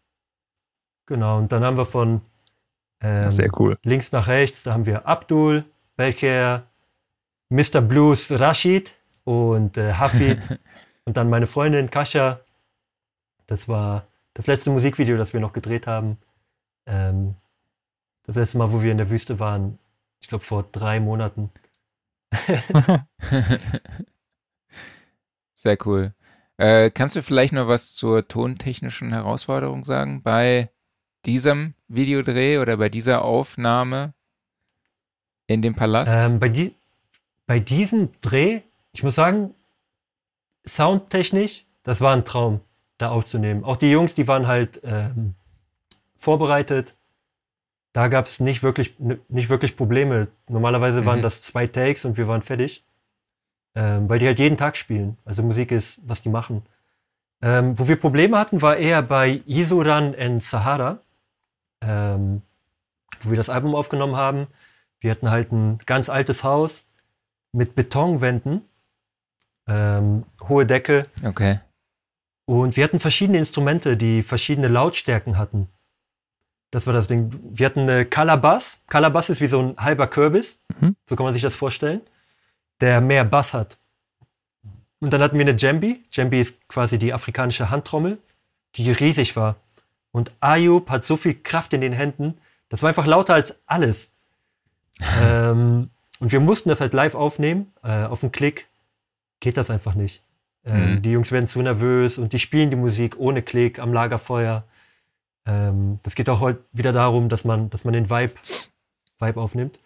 Ähm, das, war, das war ziemlich tricky, weil wir verschiedene Instrumente hatten mit verschiedenen Lautstärken und das live aufnehmen mussten im gleichen Raum. Und wir hatten keine ISO-Booth oder, oder was auch immer. Und dazu haben wir noch das Video gemacht. Das heißt, ich habe die Instrumente einfach ein bisschen ähm, weiter auseinandergenommen und wirklich wieder mit der Mikrofonierung gearbeitet. Das heißt, geguckt, dass die Djembe so weit wie möglich weg ist von der Calabass. Dann wieder ein SM57 an die Calabass gepackt, so nah dran wie möglich. Und das ist wirklich am meisten ähm, von dem Sound von der Djembe unterdrückt. Mhm. Und später musste ich das halt nochmal im, im Mix ein bisschen ausbalancieren. Aber so war das das, das größte Problem. Und ein anderes Problem, das ist nicht soundtechnisch. Ähm, wenn wir mit jungen Bands arbeiten, die haben keine Erfahrung im Studio. Mhm. Und da bin ich auch selber durchgegangen, wo ich mit meiner Band aufgenommen habe, wo ich 16 war. Ich dachte, hey, das läuft doch im Proberaum. Ab ins Studio und dann kommt die Realität. Wie, hä, du spielst das Riff seit zwei Jahren? Bist du bescheuert? Das klappt nicht. Äh, ähm, und die Bands waren halt nicht, nicht wirklich vorbereitet und da kann ein bisschen Stress reinkommen. Entweder spielen die zu schnell oder was auch immer. Also die Herausforderung ist, oder die Technik ist, wieder gut mit den Leuten zusammenzuarbeiten, nett zu sein, ruhig zu bleiben, ähm, den Prozess erklären, erklären, was man später reparieren kann, was man nicht reparieren kann, ähm, zu erklären, dass, dass alles in Ordnung ist. Gerade ist alles in Ordnung, ihr braucht euch nicht zu stressen. Die hatten irgendwie, die kamen halt mit der Einstellung, hey, ein Take und dann gehen wir zum Mittag. Mhm. Und dann war Take 14, Take 15, Take 16, wo die Bands dann ähm, manchmal die Nerven verlieren. Dann habe ich einfach gesagt, ich habe ein technisches Problem hier, wir brauchen eine Pause. Dann quasi eine, eine Pause rausgezwungen. Mhm. Und dann sind die zurückgekommen, zwei weitere Takes, war perfekt. Ja, cool. Und die Kommunikation lief dann in Englisch? Die lief in Englisch, wobei der äh, Gitarrist äh, Ismail, Ismail Kujut, war der Einzige, der wirklich in, äh, Englisch spricht. Mhm. Und der hat uns quasi, der hat halt alles übersetzt, wenn ich was gebraucht Okay. habe. Ähm, war ein bisschen tricky, aber es klappt immer mit Händen und Füßen. Ende des Tages ist alles aufgenommen und alle sind glücklich. Sehr gut, sehr gut. Ähm, ja, was waren denn für dich auch als Mensch so die größten Herausforderungen und auch Erfahrungen, die du auf deinen Reisen jetzt erlebt hast? Wow, das ist eine gute Frage. mh, als fürs Reisen auf jeden Fall der Respekt, Mhm. ähm, dass man die, dass ich halt die Sprache gelernt habe. Wenn man nur ein paar Wörter lernt, dann ändert man den Status von Tourist aus Europa zu Freund. Ja. Mhm. Und da, da, das war ziemlich wichtig für mich. Ähm, von, den, von den Leuten zu lernen, wie man offen kommuniziert. Ähm, so ein bisschen der Lifestyle aus Marokko, der ist, alles ist ziemlich, ziemlich entspannt, was eine sehr schöne Abwechslung war. Das war so ein bisschen, was ich immer gesucht habe. Ne? Ähm, was ich dann dort gefunden habe. Das war, das war fantastisch. Alles, alles war easy. Mhm. Sagen wir so, ein, ein Jahr, neun Monate, alles war easy. Jede Kommunikation, jeder konnte, konnte ausdrücken, was er braucht und so weiter. Ähm, wichtig war mit dem, mit dem Studio diese, dieser Wendepunkt während der Pandemie, ähm, wo ich dann angefangen habe, das wirklich weiter auszubauen. Ähm, wir haben einen Anruf bekommen von Warren Hewart, dass der unser Projekt Hammer findet, dass der die Mixes gut findet, dass der gerne zusammenarbeiten möchte. Und ich habe mich nicht wirklich bereit gefühlt. Ich habe mich nicht wirklich bereit dafür äh, gefühlt, äh, mental, weil ich immer noch in dieser, dieser Situation war, ich habe ein Ministudio, ich habe billige Mics, ich habe keine Preamps, ich habe das nicht, ich habe das nicht. Ich habe nicht geguckt, was ich schon gemacht habe. Ich habe einfach weiterhin gesucht, was ich besser machen kann. Mhm. Jetzt Mhm. mache ich das auch. Ich gucke immer, was ich besser machen kann, aber mit mehr Selbstbewusstsein und mehr, mehr Klarheit. Also ohne sich klein zu machen. Und im August habe ich einen Business Coach angehauen, mein letztes Geld zusammengekratzt. Und wir haben einen Business Coach angehauen.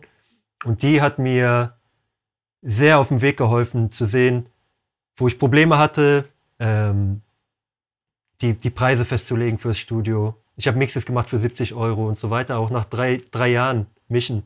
Und irgendwann ist halt Schluss. Irgendwann hat man das Portfolio, irgendwann hat man die Sachen fertig und was zu zeigen. Und dann muss es weitergehen. Mhm. Sonst ähm, gibt es halt wieder diese, diese Mischung zwischen Dayjob und dann Mischen. Mm. Und das möchte ich nicht mehr. Ähm, ich war halt 20 Jahre, 20 Jahre Musiker und da gibt es diese Einstellung, die man als Künstler bekommt. Und das war ziemlich, das war so der Wendepunkt. Das war der, der Wendepunkt, dass erstmal finde einen guten Job und dann kannst du deine Musik machen. Okay. Und das habe ich gemacht, sieben Tage die Woche. Ich war halt auf der Arbeit, zwar ein bisschen müde, da habe ich früher noch im Bayerwerk gearbeitet. Zwar ein bisschen müde, aber danach Bandproben, fünf, sechs Stunden, sieben Tage die Woche im Proberaum gelebt. Und ähm, diese Einstellung hat mich halt geblockt, um mit dem Studio weiterzukommen, um wirklich kommerzielle Projekte zu bekommen, die uns auch finanzieren. Ähm, wenn wir uns selber finanzieren können, können wir auch wieder andere Künstler unterstützen.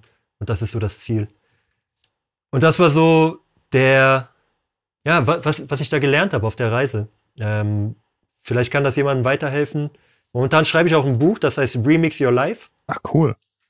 Ähm, Gerade gerade für Mixing Engineer, äh, für, für Mixing Ingenieure und für Musiker, ähm, für mehr Selbstbewusstsein und dass man sich selber vertraut und ähm, was wir für Blockaden bekommen im Leben und wie man die, mit ein paar Übungen, wie man die vielleicht umgehen kann. Das war schon ein großer Prozess.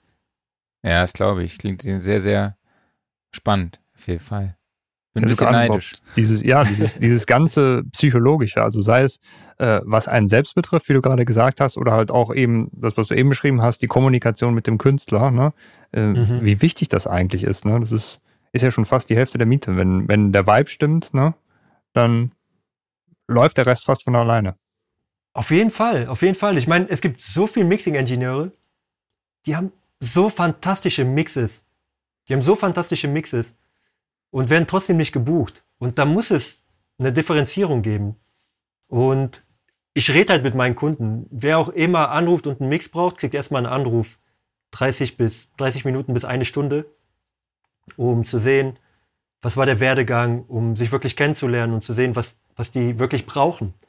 Mhm. Und viele Leute haben mir Horrorstories erzählt von Ingenieuren. Und wirklich, ähm, wo es nur technisch, Mhm. wo es nur technisch angegangen wird, wie, wo der Künstler auch nicht, nicht ähm, respektiert wird, was, was halt interessant war. Dadurch, durch dieses Feedback, konnte ich halt sehen, was so ein bisschen die Differenzierung macht, dass Leute, wenn du dein Album hörst als Künstler, willst du die Erfahrung haben, dass du eine gute Zeit hattest, während du das gemacht hast. Und wie du schon gesagt hast, Klaus, das ist die halbe Miete. Wenn, Ja. wenn man wirklich mit Leuten reden kann, wenn man Feedback bekommt, wenn du Feedback nicht ähm, persönlich nimmst, das, ist- das ist zum Beispiel, was ich gesehen habe, dass Leute Feedback persönlich genommen haben. Ähm, ist ja für, für mich ist das die Vision vom Künstler. Und der muss im Endeffekt glücklich sein mit seinem Lied. Mhm. Und wenn das Lied raus ist auf Spotify, dann gibt es kein Zurück mehr. Und wenn die dann sagen, oh, ich habe den gefragt, ob der den Bass nochmal 2 dB runterpacken kann und der hat das nicht gemacht, das gibt so einen bitteren Nachgeschmack, weißt du, was ich meine? Ja. Dann gibt es vielleicht nur vier, vier Sterne auf Google Business oder. Ja, äh, Ja. Rocktracks Autoproduktion sagt hier auch in den Kommentaren, es sind mehrere Jobs in einer Person, die man da machen muss. Und das ist eigentlich genau das Gleiche, was äh, bei der letzten Studioszene auch äh, die äh, Jill berichtet hat. Die hat auch gesagt, äh, du musst halt neben der kompletten Produktion, die du da fährst, auch im Endeffekt noch der Psychologe und der, der Coach für die Band sein. Ne? Und äh, ja, das Ja. musst du können. Auf jeden Fall. Ich hatte gestern, ähm, ich mache auch Mastering und ein äh, Kunde aus Sri Lanka und der hat mich angerufen wegen der äh, Release Strategy. Und, ähm, ich dachte mir erstmal, hm, ja, okay, dann, okay, lass mal schauen, was wir machen. Wa- Was hast du denn da? Und äh, jetzt haben wir einen Release-Plan für ihn gemacht in, in 20 Minuten. Cool. Alle sind glücklich. Ja, und jetzt, und jetzt mache ich das nächste Album für den nächstes Jahr. Sehr gut. Weißt du, ich meine? Das sind 20 Minuten, die wir investieren, die wir, ähm, um diese Verbindung aufzubauen mit den Musikern. Und äh, es lohnt sich. Es Mhm. lohnt sich. Es lohnt sich auch, ähm, selbst wenn das Feedback ein bisschen hin und her pendelt, äh, mach mal Vocals hoch, 1 dB. Mach mal wieder runter, 1 dB. Mach mal wieder hoch, 1 dB. Ähm, einfach durchgehen und irgendwann gucken, wann man das jemandem auch erklären kann, was da gerade abgeht. Und ähm, das alles freundlich zu machen dass der Prozess halt Mhm. äh, reibungslos, reibungslos klappt. Sehr cool. Klaus, da war es schon wieder. Ne? Hast du gehört? Ich hab's gehört, ja, ja. So wie Klaus schon gesagt hat. So ein Insider Äh, hier. Ja, ist ein Insider, ja. In jeder, jeder Gast sagt halt immer, ja, so wie Klaus eben schon gesagt hat. Äh, genau. Haben, jemand macht doch den, der klickt doch mit, ne? Jeder, Mhm. jemand zählt mit. Ähm, genau, ja. Mhm. Adrian, was, ähm, was sind denn weitere Ziele, die noch auf deiner Liste stehen? Jetzt seit gestern, wo ich über den Motorschaden gehört habe, äh, ist das erste Ziel, den Wagen wieder zum Laufen zu bringen. wir haben, wir haben fan fantastische äh, Projekte am Laufen. Äh, wo ich das Projekt weiterbringen will, ist ähm, mehr Kunst und Musik zu verbinden, weil ich auch ein großer Mhm. Fan von Kunst bin. Das heißt, ich möchte Bands mehr in Museen aufnehmen. Und wir planen gerade was in Deinzig. Das ist gerade 100 Kilometer von uns. Ähm, da haben wir was in der Planung. Wir planen mit Kali Audio ähm, in Armenien aufzunehmen im April. Da haben wir, ich glaube, sechs, sechs oder sieben Künstler haben die uns da klar gemacht. Schon bekannte Künstler, dass wir da ein Cool. äh, Projekt mit denen machen. Ähm, ja, ich bin ein großer Fan von Armenien. Wir waren da zum System of a Down Gig Mhm. in 2013, glaube ich. Ist ein wunderschönes Land, wir hatten aber nur eine Woche Zeit leider. Deswegen würden wir da gerne hin und nochmal noch mal mehr Musik dort entdecken. Das gleiche in Serbien, im, im, im Balkan generell, Bosnien. Äh, in Albanien haben wir einen Gig. Ähm, das ist auch was, was ich mache, ähm, dass Bands uns buchen und wir dann ein Haus komplett umbauen in ein Musikstudio und dort die ganze Produktion machen. Und da wurde ich jetzt für Albanien gebucht von einer amerikanischen Band, wo ich mich schon sehr drauf freue. Ähm, Familie besuchen, das ist sehr wichtig. Ich habe die seit zwei Jahren nicht mehr gesehen. Das heißt, ich fahre jetzt bald nach Monheim runter. Ähm, dort die Familie treffen, bisschen, bisschen entspannen. Ich bin jetzt nach vier Jahren Arbeit, durchgehend Arbeit. Vielleicht mal eine Woche frei, wäre auch nicht schlecht. Mhm. Ja, doch. Kann Ja. man mal machen, ne? Und was haben wir noch? Eine Sache habe ich noch, da gibt es eine Island Party. Ich arbeite gerade mit äh, Noam Vasana, ist eine super Musikerin. Ähm, die macht das erste Ladino-Album fertig. Und da habe ich gestern den letzten Mix abgegeben und sind jetzt gerade im Mastering, das heißt Ende des Monats wird das fertig. Und die macht eine Island Party für die Leute, die das Album unterstützen. Ähm, Okay. Wenn jemand Was ist eine Lust- Island Party? eine Island Party ist, da gibt es eine Insel, ich glaube in Amsterdam, die sie gemietet hat. Und Okay. Leute, die das Albumprojekt unterstützt haben finanziell, sind dann zur Party eingeladen. Ende Klingt August. ziemlich cool. Ja, freue ich mich schon Nicht sehr schlecht. ja, Klaus, ich würde sagen, machen wir mit den Typfragen weiter, oder? Machen wir. So, nachdem wir jetzt so viel Kultur und äh, alles gehört haben, jetzt gehen wir zu den ganz trockenen, furchtbaren technischen Fakten. Mac oder drauf. PC? Yes. Mac, Analog oder digital? digital. Dann die einzig wahre Frage, die sogar die Wüste zum Blühen bringt. Kommt der EQ vor oder hinter den Kompressor? Das ist egal. Egal, manchmal vor, manchmal dahinter. Nee, ähm, normalerweise äh, hinter dem Kompressor Okay. für ein Shaping. Ja. 44,1 Kilohertz oder 48 Kilohertz? Äh, 48 Kilohertz. Alle Projekte. U47 oder U87? U47. Kaffee oder Tee? Tee, ich trinke keinen Kaffee mehr. Hat man sich wahrscheinlich umgewöhnt jetzt, oder? In der Wüste. ja, da gab es Kaffee ohne Ende, aber äh, ich habe zu viel getrunken. Ich, ich war Okay. bei sechs Bechern am Tag und das war zu viel. Koffeinschock. Koffeinschock. Super. Und äh, Podcast oder Video? Video. Alles klar.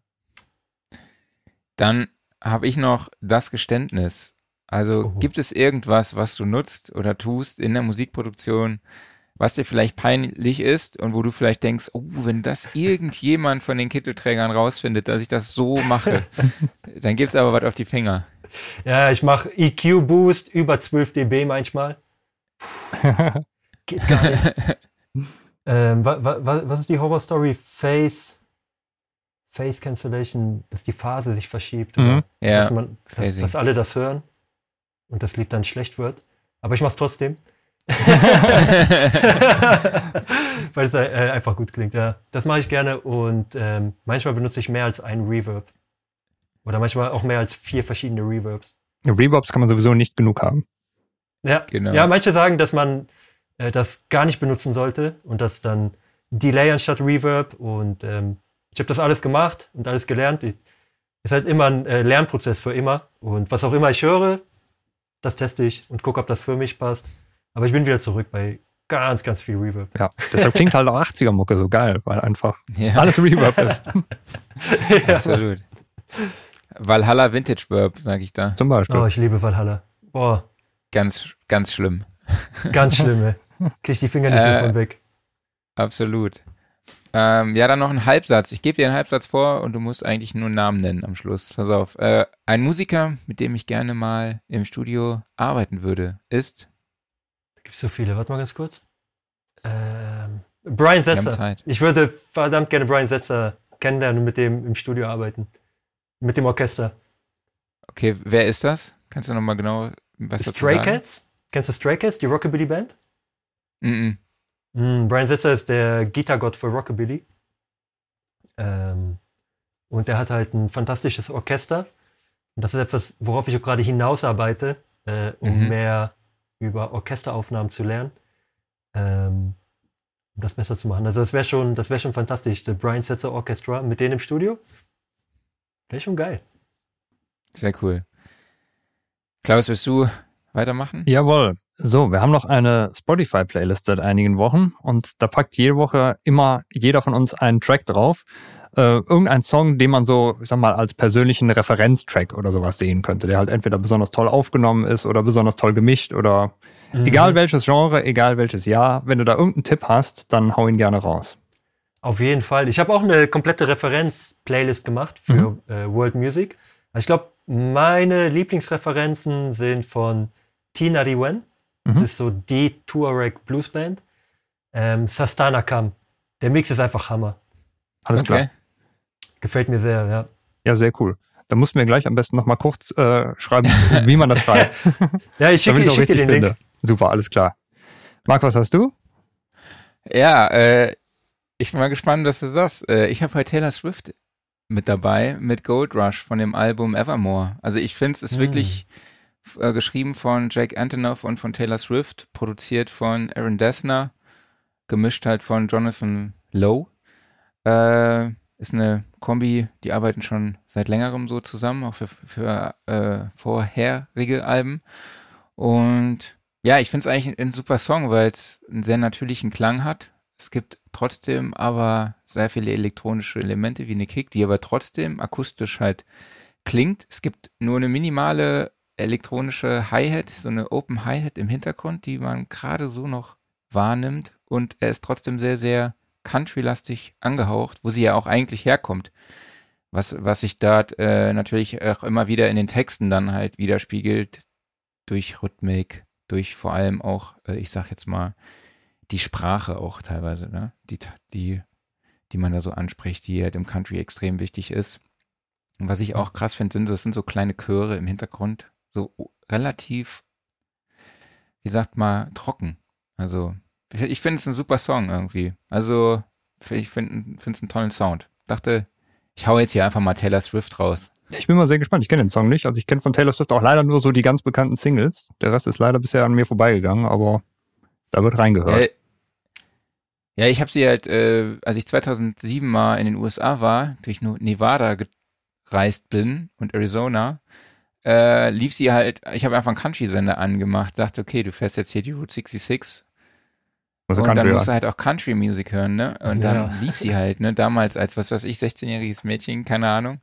Ähm, da hat sie ja noch ganz andere Mucke gemacht.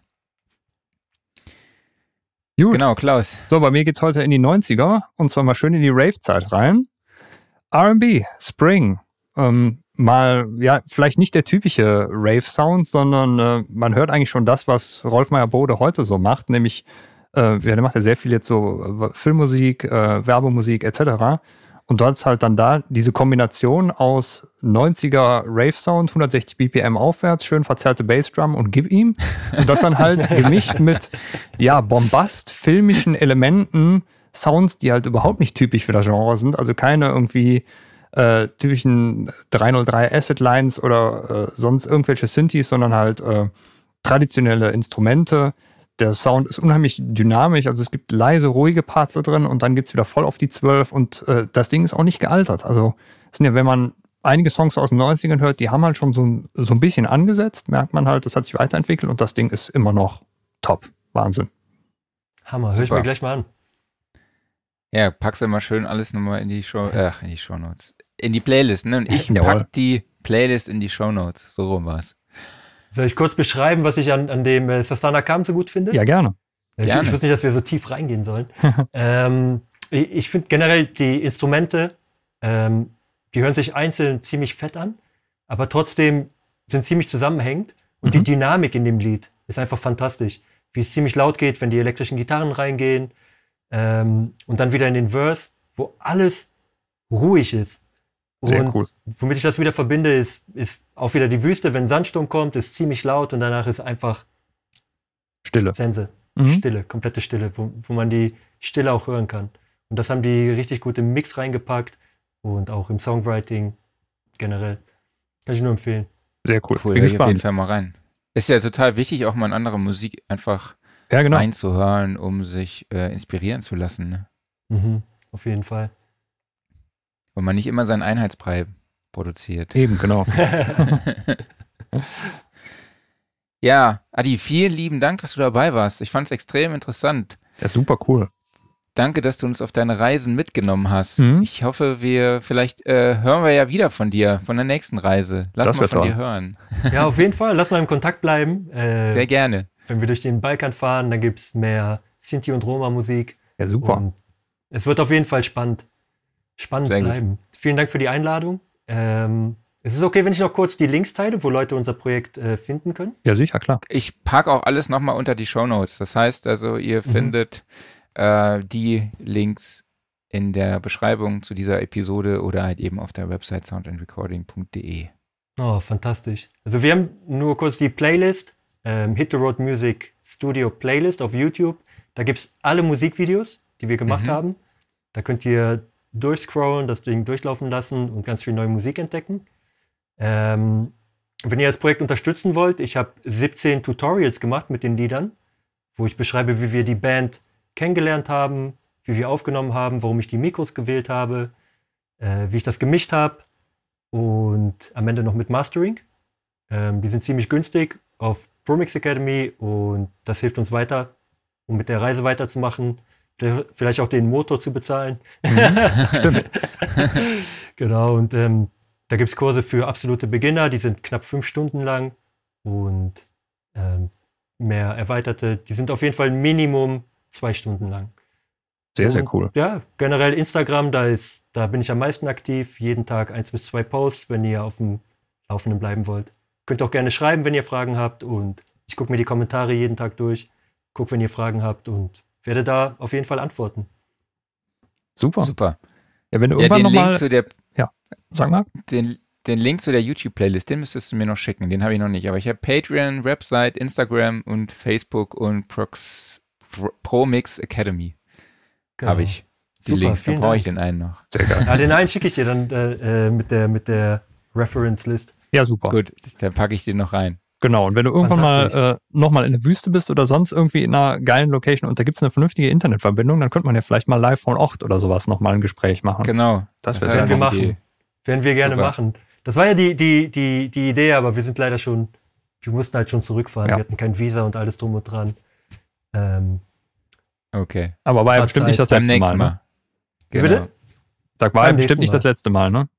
nee, auf keinen Fall. Auf keinen Fall. Da würden wir gerne wieder, wieder zurück. Ja, cool. Dann, wie gesagt, nochmal vielen, vielen lieben Dank und bis zum nächsten Mal. Ja, danke euch. Danke dir, mach's gut, alles bis dann. Gute. Ciao. Bis dann. Ciao. Dir auch, ja. Tschüss. Ja, super Typ, sympathisch. Ja, man, man wird schon Na, so ein bisschen neidisch, einfach halt so dieses, äh, man verbindet Reisen, das Besuchen anderer Kulturen und dann halt das Ganze mit Recording. ist schon geil, ne? Aber man muss sich das auch trauen. Also ich muss ganz ehrlich sagen, ich würde es mich nicht trauen. Er ist halt auch mit einer großen Leidenschaft dabei. Ne? Total, ja. Deshalb umso mehr Respekt dafür. Ja, also ich glaube, also wenn man eine Familie hat und ein Haus hat und so, dann wünscht man sich auch mal sowas. Ja, mal. ja, sicher, klar. Es ist halt einfach eine, eine andere Abwechslung, ne? Aber vielleicht tut's ja auch für den Anfang Total. irgendwie sich mal für eine Woche ein, ein Häuschen in der Eifel mieten und da mal hinziehen und Mucke machen. Geht ja auch. Geht auch. Sollte man auch unbedingt machen. Ich habe beim Hausboot angefragt. Habe ich dir das erzählt? Nee, hast nicht. Bei ähm, Finn Kliman und Mhm. Olli Schulz bei dem Hausboot in Hamburg. Weißt du, ein, ein Tag kostet 1250 Euro. Heidewitzka. 24 Stunden kannst du dort kreativ sein für Ja. 1250 Euro. Fand ich jetzt schon mal so nebenbei mal, fand ich krass. So, weil wir hatten tatsächlich sowas überlegt, halt Mhm. ein Kumpel und ich, ne, so ein Häuschen in der Eifel mieten und Mhm. dann mal ein paar Tage da. Und äh, dann habe ich halt einfach mal angefragt bei Finn Kliman, beziehungsweise dem Management von dem Hausboot und dann haben die mir geschrieben, ja, sie machen mir ein Angebot für 1250 Euro pro Tag. Dachte ich, gut, Tja. Irgendwie müsst ihr die Kohle wieder reinkriegen, ne? Da habe ich Sebastian gefragt, wie lange bleiben wir? Und dann meint er so, ja, ich glaube, zwei Stunden können wir uns leisten. Ich sage, ja, richtig, alles klar, fahren wir mal zwei Stunden hin. also doch die Eifel. Es wird dann doch die Eifel, ja. Ja, aber ist auch nicht schlecht. Nee. Äh, ich freue mich auf jeden Fall drauf. Wir haben Ja. noch keinen Termin, aber ich lasse es euch wissen. Ja, vielleicht können wir auch mal von da aus einen Podcast machen. Ja, das machen wir, das machen wir. Ja, was ist denn dein Aufreger der Woche? Hast du einen? Abgesehen davon, dass ich finde, dass der Sommer mal zurückkommen könnte, hat mich nichts aufgeregt. Welcher Sommer? Ja, eben, genau. Es ist einfach nur graues Bähwetter draußen hier und äh, ich hätte irgendwie ganz gerne mal so ein bisschen Sonne, dass man sich, ja, auch wenn ich irgendwie den ganzen Tag arbeiten muss, aber so, dann kann man sich abends mal auf der Terrasse irgendwie mit einem Bierchen setzen und aber jetzt ist immer nur so, brr, nee. Ja, ist echt übel. Also, ich verbringe tatsächlich gerade gar nicht, gar keine Zeit draußen. Ich Mhm. sehe meine Mitmenschen um mich herum nur selten, weil ich, wenn ich nicht hier sitze, sitze ich irgendwie bei, im, im neuen Haus und äh, schleife, tapeziere, streiche oder mache irgendwas anderes, irgendwie andere Umzugsaktivitäten. Mhm.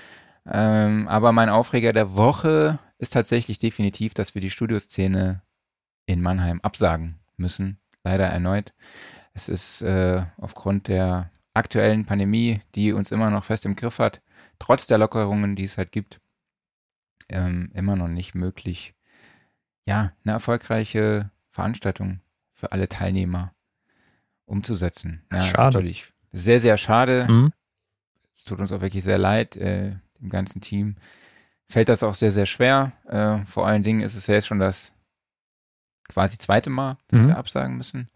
Äh, es ist natürlich es ist mit sehr, sehr vielen Höhen und Tiefen die Planung der Studioszene verbunden, aber wir sind, arbeiten gerade an einem Termin im Frühjahr 2022 und hoffen dann, dass es dann endlich wieder möglich ist. Äh, aktuell ist es gefühlt auch allen Teilnehmern und auch allen potenziellen Ausstellern zu riskant, so eine Veranstaltung eben zu besuchen. Und ja, ich bestehe da, also habe da Respekt vor allen Meinungen und vor allen Ansichten. Und äh, klar, aber ist natürlich für uns sehr traurig oder generell ist es natürlich sehr schade. Aber wir lassen uns davon nicht unterkriegen und kommen Genau. stärker zurück. Erstens das und zweitens, es gibt ja immer noch die digitale Variante, die vielleicht dann demnächst wieder stattfindet, wer weiß, ne? Ja, wir basteln was. Genau, Wir, ba wir, wir basteln schon an einer digitalen Variante. richtig. Genau. Und ey, wer bei den letzten beiden dabei war, das war auch geil. Ja, auf jeden Fall. Also ich fand sogar, wenn ich ganz ehrlich bin, das Networking fast besser als bei Es war der einfacher. Live-Veranstaltung. Ja, also es halt ist einfacher. war. Du Einfacher, quatschst genau. jemanden leichter virtuell an als so in Wirklichkeit. Du gehst dann einfach mal in so einen Circle rein und stellst dich dazu, ja, wo vielleicht schon fünf, sechs andere Leute sind und kannst dann direkt mitquatschen. Stell dir mal vor, da stehen zwei, drei Leute auf dem Flur und du stellst dich Richtig. einfach hin Ja. und sagst Hi. Also ich meine, ist die richtige Herangehensweise, ne? Mhm. Aber es, ist, es fällt halt einem definitiv schwerer, sowas li live zu machen, als dann halt live in so einer Networking-Plattform wie Wanda. Ne? Ja, genau. Also von daher hat das auch Vorteile. Richtig. Und das hat ja beim letzten Mal auch eigentlich auch schon ganz gut geklappt. Und ey, wenn wir das jetzt weiter ausbauen können ne, und da äh, die Leute noch mehr einfach mitmachen, das wäre doch super. Absolut. Weil nicht nur das wäre super, ich glaube, das wird super. Ich bin Das jetzt wird einfach mal super. so optimistisch. Wir sind Optimisten. Natürlich. Okay, aber weitere Infos dazu findet ihr natürlich unter studioszene.de oder auch natürlich auf soundandrecording.de. Und sobald es was Neues gibt, von wegen Termin, dann lasse ich euch das natürlich auch hier wissen. Mhm. Okay, Workflow der Woche. Ja. Was hast du? Äh, ich habe mein Taschenmesser mal wieder zu schätzen gelernt. Und zwar, dass du ein Taschenmesser im Studio liegen hast. Ähm, wenn du die ganze Zeit, also ich bin momentan dabei, hier mal wieder Sachen abzukabeln, äh, Kabel woanders hinzulegen, mal hier was reinzuschrauben, mal da was rauszunehmen. So, äh, du hast natürlich irgendwo deinen Werkzeugkoffer liegen, alles äh, so weiter und so fort, aber du hast ja auch keine Lust, den permanent rauszukramen, bloß weil du gerade mal irgendwie einen Kreuzschraubendreher brauchst oder, keine Ahnung, irgendwie einen Kabelbinder durchschneiden musst. Ne? Und deshalb ein vernünftiges Taschenmesser im Studio liegen zu haben und dass du einfach mal kurz aus der Schublade nimmst, die eben mal mit hinters Rack nimmst, da dran rumschraubst, fertig aus. Das ist so viel wert. Ähm, kann ich nur empfehlen. Also ein vernünftiges Taschenmesser, was stabil ist, was dich auch nach 50 Jahren nicht im Stich lässt. Bin ich komplett bei dir. Also es ist immer was fehlt. Ne? Ja. Also, also ein Schweizer Taschenmesser, ne? wo Schraubendreher, Sch- alles dran ist. So. Ja. Das ist ja geil. Genau. Und übrigens, was ich nur empfehlen kann, äh, äh, guckt euch, äh, ich empfehle jetzt einfach mal die Victorinox Taschenmesser, also die, die Standard-Taschenmesser. Guckt euch mal die kleinen Messer von denen an, die man sich äh, einfach an den Schlüsselbund dran macht. Ich meine, da gibt's ja mittlerweile alles dran an den Dingern, äh, sogar eingebaute USB-Sticks und ich glaube, es gab mal äh, Bluetooth-Ständer da drin, dass du irgendwie mit einem Knopf da drauf die Präsentation weiterschalten konntest. Ich weiß nicht, ob es die noch gibt, aber auch geile Funktion. Ähm, das ist super. Dann hat immer ein ein Messer oder eine Schere oder sowas äh, griffbereit zu haben. Und die kosten auch nicht viel. Da wird ja direkt euphorisch. Ja, ich liebe die Dinge. Merkt man kaum. Nein. Ja, mein Work Workflow der Woche war eigentlich ein Happy Accident tatsächlich. Ich wollte aus Logic einfach mal versuchen, ob ich per Drag and Drop meine MIDI-Spuren rausziehen kann und, und ob der die dann halt als Datei auf meinem Desktop abspeichert. Und dabei kam raus, dass ich, dass er dann alle MIDI-Spuren tatsächlich auch gerendert und gebounced hat. Und dann hatte ich auf meinem Desktop nicht nur die MIDI-Spuren, sondern halt hauptsächlich die Wave-Dateien und das fand ich halt ultra geil, weil ich die halt dann direkt so meinem Kumpel schicken konnte, damit er sie in seine Mixing-Session in Pro Tools einbetten konnte. Und ich musste nicht jede einzelne Spur solo klicken und dann sagen, so bounce und füge aber alle Effekte hinzu, sondern ich habe einfach alles markiert und rausgezogen, Drag and Drop und es war da. Und ich dachte so, alter Schwede, wie geil ist das denn bitte? Aber er hat auch zusätzlich noch die MIDI-Dateien exportiert. Nee, hat er nicht. Das musste ich tatsächlich dann doch äh, Export MIDI machen bei Okay. einzelnen Spur. Aber äh, das habe ich noch gerade so hingekriegt. Das hast du es noch war dann geschafft? doch über, Es war dann doch überschaubar. Aber dass ich dann die Audiospuren nicht einzeln bouncen musste, das fand ich schon sehr geil. Muss man das in. Logic sonst immer noch? Ja, wie machst du das denn? Naja, es gibt in Cubase das Export-Menü, da hast du eine Liste von all deinen Tracks und sagst du den, den, den, den, den, Export, fertig, dann sind die raus. Kann sein, dass das in Logic geht, aber Wollte ich ich sagen, also geil, das dass ist es so halt geht. Irgendwie lange ich, muss, ich, war da, ich kam da tatsächlich noch nie in den Genuss, das machen zu müssen. Von Okay. daher äh, fand ich es jetzt einfach geil, dass ich das einfach per Drag and Drop mache. Und dann habe ich sie, habe ich die Wave-Dateien in einem Ordner, weil wir sind, haben gerade so ein bisschen das Problem, dass ich mit Pro Tools nicht so ganz kreativ sein kann und er halt in äh, Logic nicht so schnell ist mit Mischen. Und da das Ganze, ihr kennt das ja, man arbeitet ja am liebsten immer so, wie man am effizientesten ist, am Mhm. effektivsten und weniger Zeit braucht. Und äh, yo, so haben wir dann halt jetzt gedacht, okay, komm, ich schieb dir die Spuren jetzt einfach rüber und äh, du kannst sie dann in, in Pro Tools einbauen. Deshalb ist das ein ganz cooles Ding, was halt auch wieder ein Zeitersparnis mit sich bringt. Ja, ja, auf jeden Fall. Und ich meine, Drag and Drop ist sowieso immer toll. Einfach raus damit und ab dafür. Ja, und mit wie vielen Sachen das einfach funktioniert, Drag and Drop. Ne? Mhm. Also Sachen, wo man es halt gar nicht dann erwartet. Ach, hier geht Drag and Drop oder so. Mhm. Also, das ist schon einfach überall mal Drag and Drop ausprobieren und Ja. dann gucken, was passiert. In den meisten Fällen klappt's. okay, hast du was zum Offline-Modus? ähm, ich habe nicht viel offline gemacht diese Woche. Nee. Nee. Okay.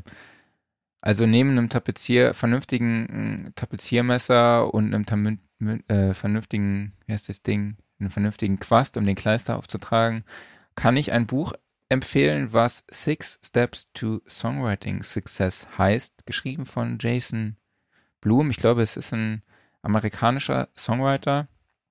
Ist so ein, ich sage jetzt mal, ein Guide vom Schreiben des Texts bis zum Vermarkten als Hitsong. Sehr also cool. es ist, äh, ich finde es tatsächlich ziemlich geil, weil äh, es ist jetzt nicht nur so, ja, so und so funktioniert's und das ist so und so cool, sondern es sind halt auch wirklich dann äh, auch Songbeispiele dabei, die dann halt auch unter die Lupe genommen werden, Mhm. seziert werden, angefangen von Reimschemen, von Rhythmen, äh, von fängst jetzt auf die Eins an, auf die Zwei, auf die Drei oder Eins und Zwei und von Abwechslung über auch metaphorisches Schreiben Mhm. von Songtexten, wie metaphorisches Schreiben von Songtexten aufgebaut ist. Also du hast zum Beispiel erstmal eine Metapher und dann kommt halt, also wo du ein Bild erzeugst und als zweites äh, kommt dann irgendwie eine Beschreibung äh, von deinen Gefühlen oder Mhm. aus der Situation heraus, die jeder halt versteht und dass man halt nicht kompliziert schreiben soll. Äh, solche Sachen und dann halt auch nachher, wie es halt auch zum, ja, vieles über das Thema Vermarktung von, von seinen Songs, über die unterschiedlichen Portale, Plattformen, Medien, Abspielgeräte. Ihr wisst, was ich meine. Sehr cool. Kann ich wirklich jedem empfehlen. Tolles Buch. Ihr seht mich dann halt auch nächste Woche nicht mehr hier, weil ich dann äh, erfolgreicher äh, Songautor bin. Ich bin mal gespannt, wann du deinen ersten Song raus, wirklich rausbringst. Ja, das äh, bin ich auch. Ja, aber ehrlich gesagt, Es ist- ich glaube nicht, dass es so lange dauern wird. Nee, es ist, äh, es ist, äh, der ist in den finalen Zügen, aber Ja. es ist trotzdem, man merkt schon, wenn man das wirklich so als potenzielles Nebenprojekt nochmal anfährt und das Mhm. nochmal auf einem gewissen Level auch machen möchte, ist das schon sehr, sehr zeitintensiv Ja. und oft mit dem Privatleben, Job und so, gerade Umzug und so, nicht immer so handelbar. Das stimmt. Es ist tatsächlich wirklich sehr schwierig, schwieriger als wir dachten. Wir Mhm. müssen uns da über, was überlegen, dass wir da vielleicht noch, wir wären gerne effektiver und effizienter, als wir es sind. Aber, ja, wir haben halt einen Song angefangen mit der Elisa. Äh, der war eigentlich schon ziemlich fertig und irgendwann dachten wir aber so, irgendwas fehlt dem Track so. Ja, der ist so sehr lean back und so und hat so eine Stimmung, so verträumt und die wollten wir auch irgendwie beibehalten, aber dann dachten wir trotzdem so, irgendwas fehlt dem Track. Dann haben wir angefangen, ist vielleicht die Bassline, machen wir eine dynamischere Bassline. Äh, oder ist es vielleicht die, sind's die Vocals, sollen wir die, im Vocal Arrangement irgendwas ändern? Es ging halt hauptsächlich um den Refrain, da hat uns irgendwie was Treibendes gefehlt, so. Und auf einmal war, saß ich da halt einfach und hab dann, jetzt sag ich hau jetzt da einfach irgendeinen Loop rein. Mhm. So, ne? Die, und dann war das einfach ein ganz normaler, stink, normaler Vierviertel Four on the Floor Takt. Und dann dachten wir so, ja, scheiße, das ist es. Einfach. Scheiß auf dieses Leanback. Ja. also, Das ist halt das, Das was in jedem Schlager funktioniert, ne? das, das funktioniert jetzt an dieser Stelle. Das macht den Song direkt kommerzieller, Ja. poppiger und so viel treibender. Und dann haben wir gesagt, okay, scheiße. Und dann kam halt diese Geschichte mit dem Drag and Drop, weil dann Mhm. musste ich natürlich den Beat nachbauen und ihm halt schicken, Mhm. damit er sie aber in seiner Session anlegen kann, die er ja in Pro Tools schon angelegt hat, damit er das jetzt nicht nochmal neu aus Logic, er sich in Logic reinfummeln muss und ich mich halt nicht in Pro Tools reinfummeln muss, habe ich gesagt, okay, ich exportiere dir die Dinger und du importierst die dann nachher einfach. Ja. Und dass er dann halt eine klangliche Orientierung halt auch hatte, neben den MIDI-Spuren, habe ich halt gesagt, ich schicke dir die Wave-Dateien mit, genau, und so kam das Ganze. Aber jetzt haben wir genug gelabert, würde ich sagen. Gehen wir Jetzt zum kommt- nächsten Punkt. Kommt dein Part hier. Jawohl. So, was gibt's denn Neues diese Woche an GEA? Ähm, ja, diese Woche hat sich ein klein bisschen mehr getan. Ähm, erstens, äh, Korg ist, was Software angeht, mal wieder aus der Versenkung aufgetaucht. Mein Korg macht ja super viel in letzter Zeit. Also gerade im Hardware-Bereich, äh, gerade jetzt als Synthesizer-Fan kann man sich bei Korg eigentlich überhaupt nicht beschweren. Da kommt permanent richtig gutes neues Zeug raus. Und erinnerst du dich nicht äh, noch an die erste Korg Legacy Collection, die erste Software-Sammlung? Das war, wann war denn das? Frühe 2000er oder sowas, glaube ich, ne? Da gab es doch diesen, diesen kleinen MS-20 als Controller, wo du daran rumpatchen konntest. Und dann gab es als Instrumente, was gab es denn da? Den, den MS-20 natürlich, die Wavestation, die M1 und ich glaube, das war's, oder? Kannst du dich noch an irgendwas erinnern? Absolut keine Ahnung. Okay. Da bin ich komplett raus, leider. Ja, und jedenfalls, irgendwann ist die so ausgefadet. Und dann ist die anscheinend vor einigen Jahren nochmal aufgetaucht. Das ist komplett an mir vorbeigegangen. Da gab es eine Korg Collection 2. Die enthielt dann unter anderem auch den, äh, was war denn da noch drin? Äh, der Arp Odyssey war da mit drin. Der Triton war mit drin, also im Endeffekt ja die, die alte Workstation-Klasse von Korg, bevor halt der, der äh, Kronos rauskam und das Oasis.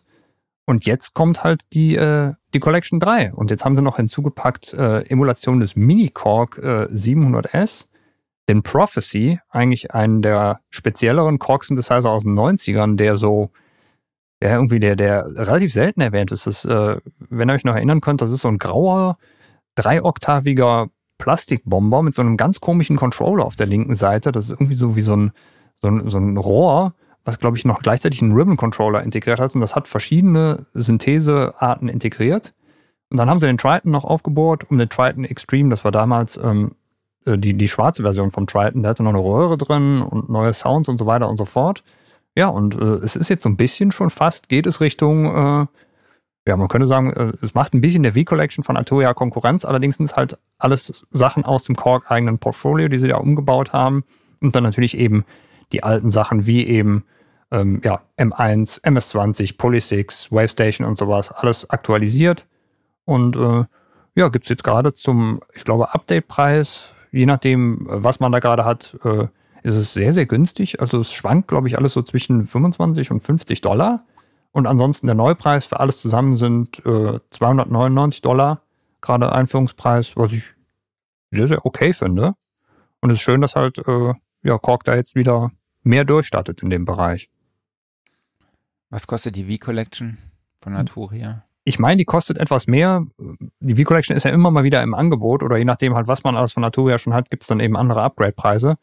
Ähm, ich bin jetzt gerade bei 399. Die V-Collection beinhaltet natürlich mittlerweile richtig viele Instrumente, also da kriegt man vielleicht noch etwas mehr fürs Geld. Andererseits muss man auch sagen, die V-Collection, die deckt halt viele Instrumente verschiedener Hersteller ab, die man aber auch so als Emulation halt eventuell schon von anderen hat.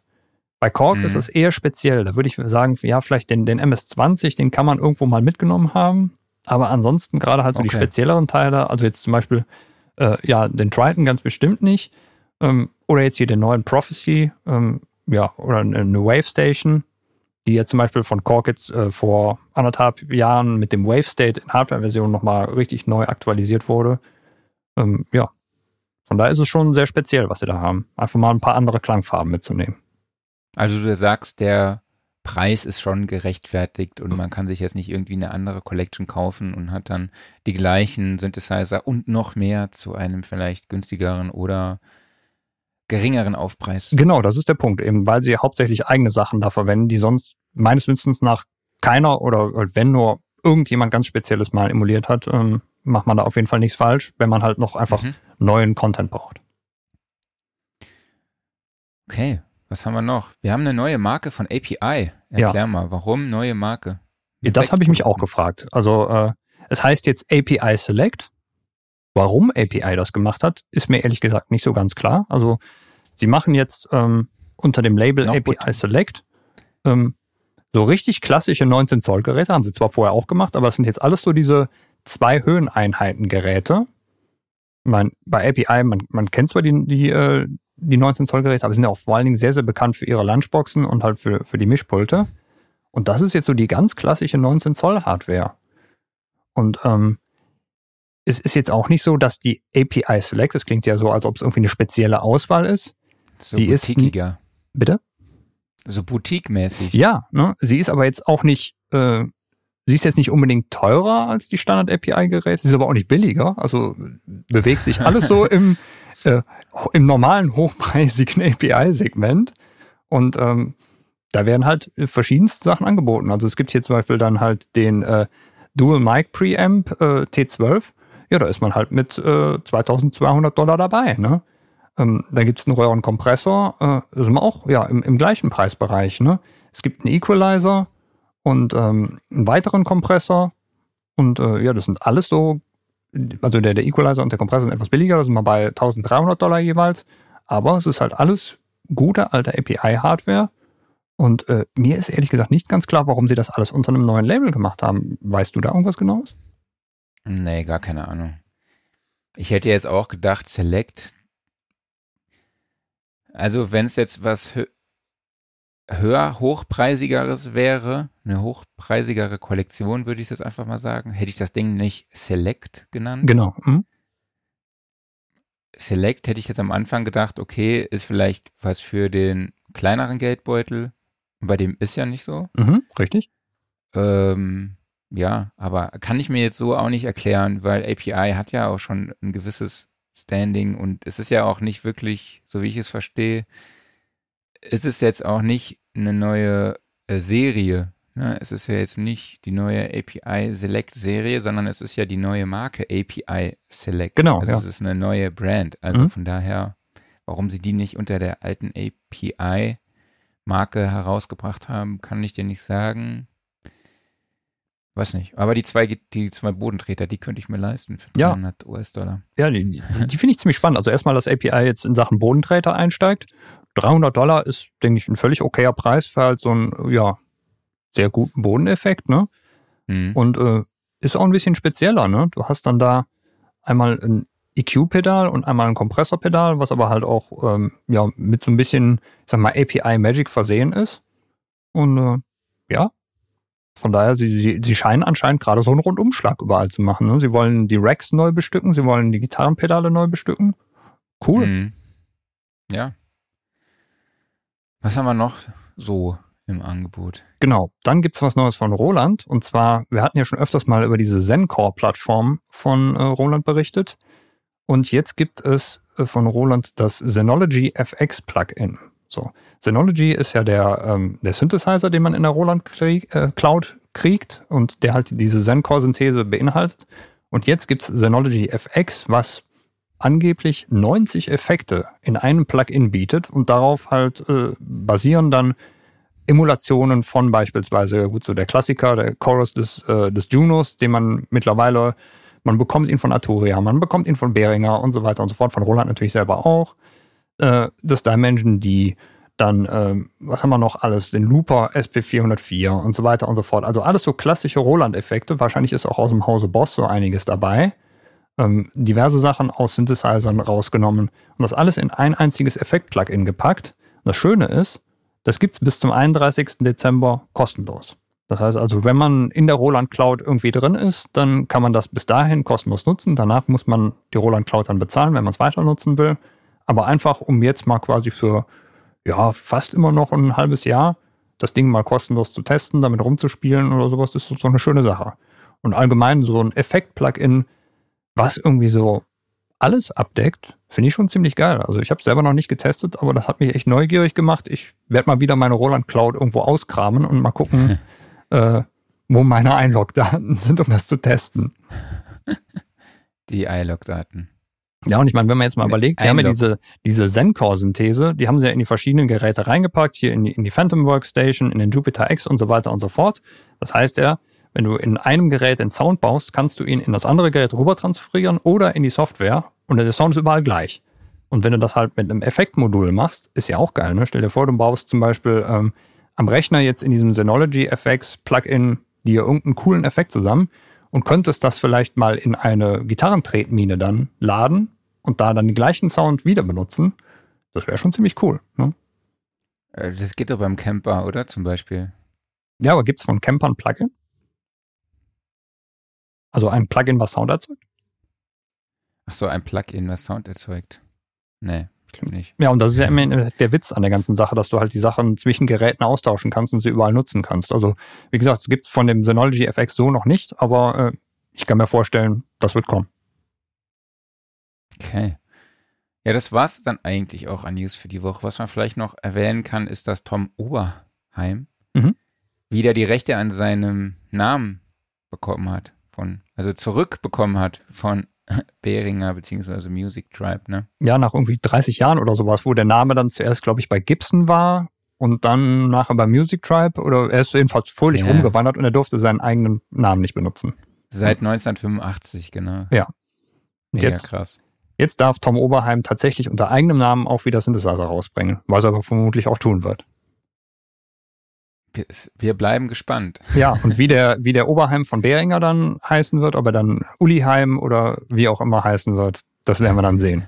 Wenn er denn irgendwann mal wieder erscheint, denn Behringer hat, glaube ich, diese Woche schon wieder drei neue Synthesizer angekündigt. Was cool ist, freue ich mich total darüber. Aber ich Aber- warte mal darauf, dass irgendwie die mittlerweile 300.000 Ankündigungen auch tatsächlich erscheinen. Ja, ich glaube, das ist so das, die Marketingstrategie, ne? Einfach mal alles Mögliche ankündigen und dann irgendwann 20 Jahre später mal rausbringen. Ja. Aber naja. Macht mal's ab. Wir bringen jetzt erstmal das neue Heft raus und das kommt morgen. Jawohl. Morgen könnt ihr das neue Heft Versand kostenfrei unter soundandrecording.de slash shop bestellen. Und ich weiß schon gar nicht mehr, was drin ist. Klaus, was hast du geschrieben? Ich habe einen Beitrag geschrieben über, ähm, wie man Punch in Synth-Sounds reinbringt. Verschiedene Techniken, die man da anwenden kann. Und äh, in der Regel halt mit den Bordmitteln, die so dabei sind. Und ja, wer halt gerade neue Presets baut und da vielleicht noch ein bisschen mehr Bums drin braucht, der kann sich das gerne mal anschauen. Genau, wie gesagt, könnt ihr versandkostenfrei unter soundandrecording.de slash shop bestellen. Den Link findet ihr auch in den Show Notes und dort findet ihr auch die ganzen Links, die Adrian uns eben gesagt hat, wo ihr ihn finden könnt, ihn, seine Arbeit, sein Projekt und auch sein Projekt unterstützen könnt. Schaut doch mal drauf. Würde mich freuen, wenn da vielleicht auch Kontakte entstehen und Das ihr das Projekt unterstützt. Finde ich auf jeden Fall eine sehr, sehr, sehr, sehr coole Sache. Auch menschlich finde ich das, habe ich da großen Respekt vor, von Oh diesem ja. Projekt, was er da leistet. Ist eine super Sache. Okay, hast du noch was oder Mama sagt zu? Ich würde sagen, wir machen Sack zu. Ich habe nämlich Hunger. Okay. Ich auch. Dann Weil- hören wir und sehen uns nächste Woche wieder, würde ich sagen, ne? Ja, weißt du schon, wen wir nächste Woche haben? Ich weiß es nämlich nicht. Äh, ich hab's vergessen. Alles klar, gut. Dann seid gespannt auf nächste Woche. Wird auf jeden Fall wieder geil. Ähm, wir gucken, wer da ist, ne? wer da so reinschneit. sehen. Wir Und, gucken äh, einfach mal, wer da um 11 Uhr so sitzt. Wir gucken mal, ne? Schauen wir mal. Genau. Ein netter Junge oder ein nettes Mädchen, was dann da ist, ne? Und dann reden wir mal licke mit dem über Recording und dann wird das schön, ne? So machen wir das. Genau. Wunderbar. So, dann sage ich klar. Dankeschön an euch alle, dass ihr zugehört habt. Dankeschön an dich, Marc. Ne? Dankeschön an der liebe Adrian, dass er da war. Ne? Und äh, ja, bis nächste Woche, euer Rainer Kalmund. Kütt, wie et kütt. So, und er hätte noch immer Joti Jange. Bis denn, ciao. Ciao.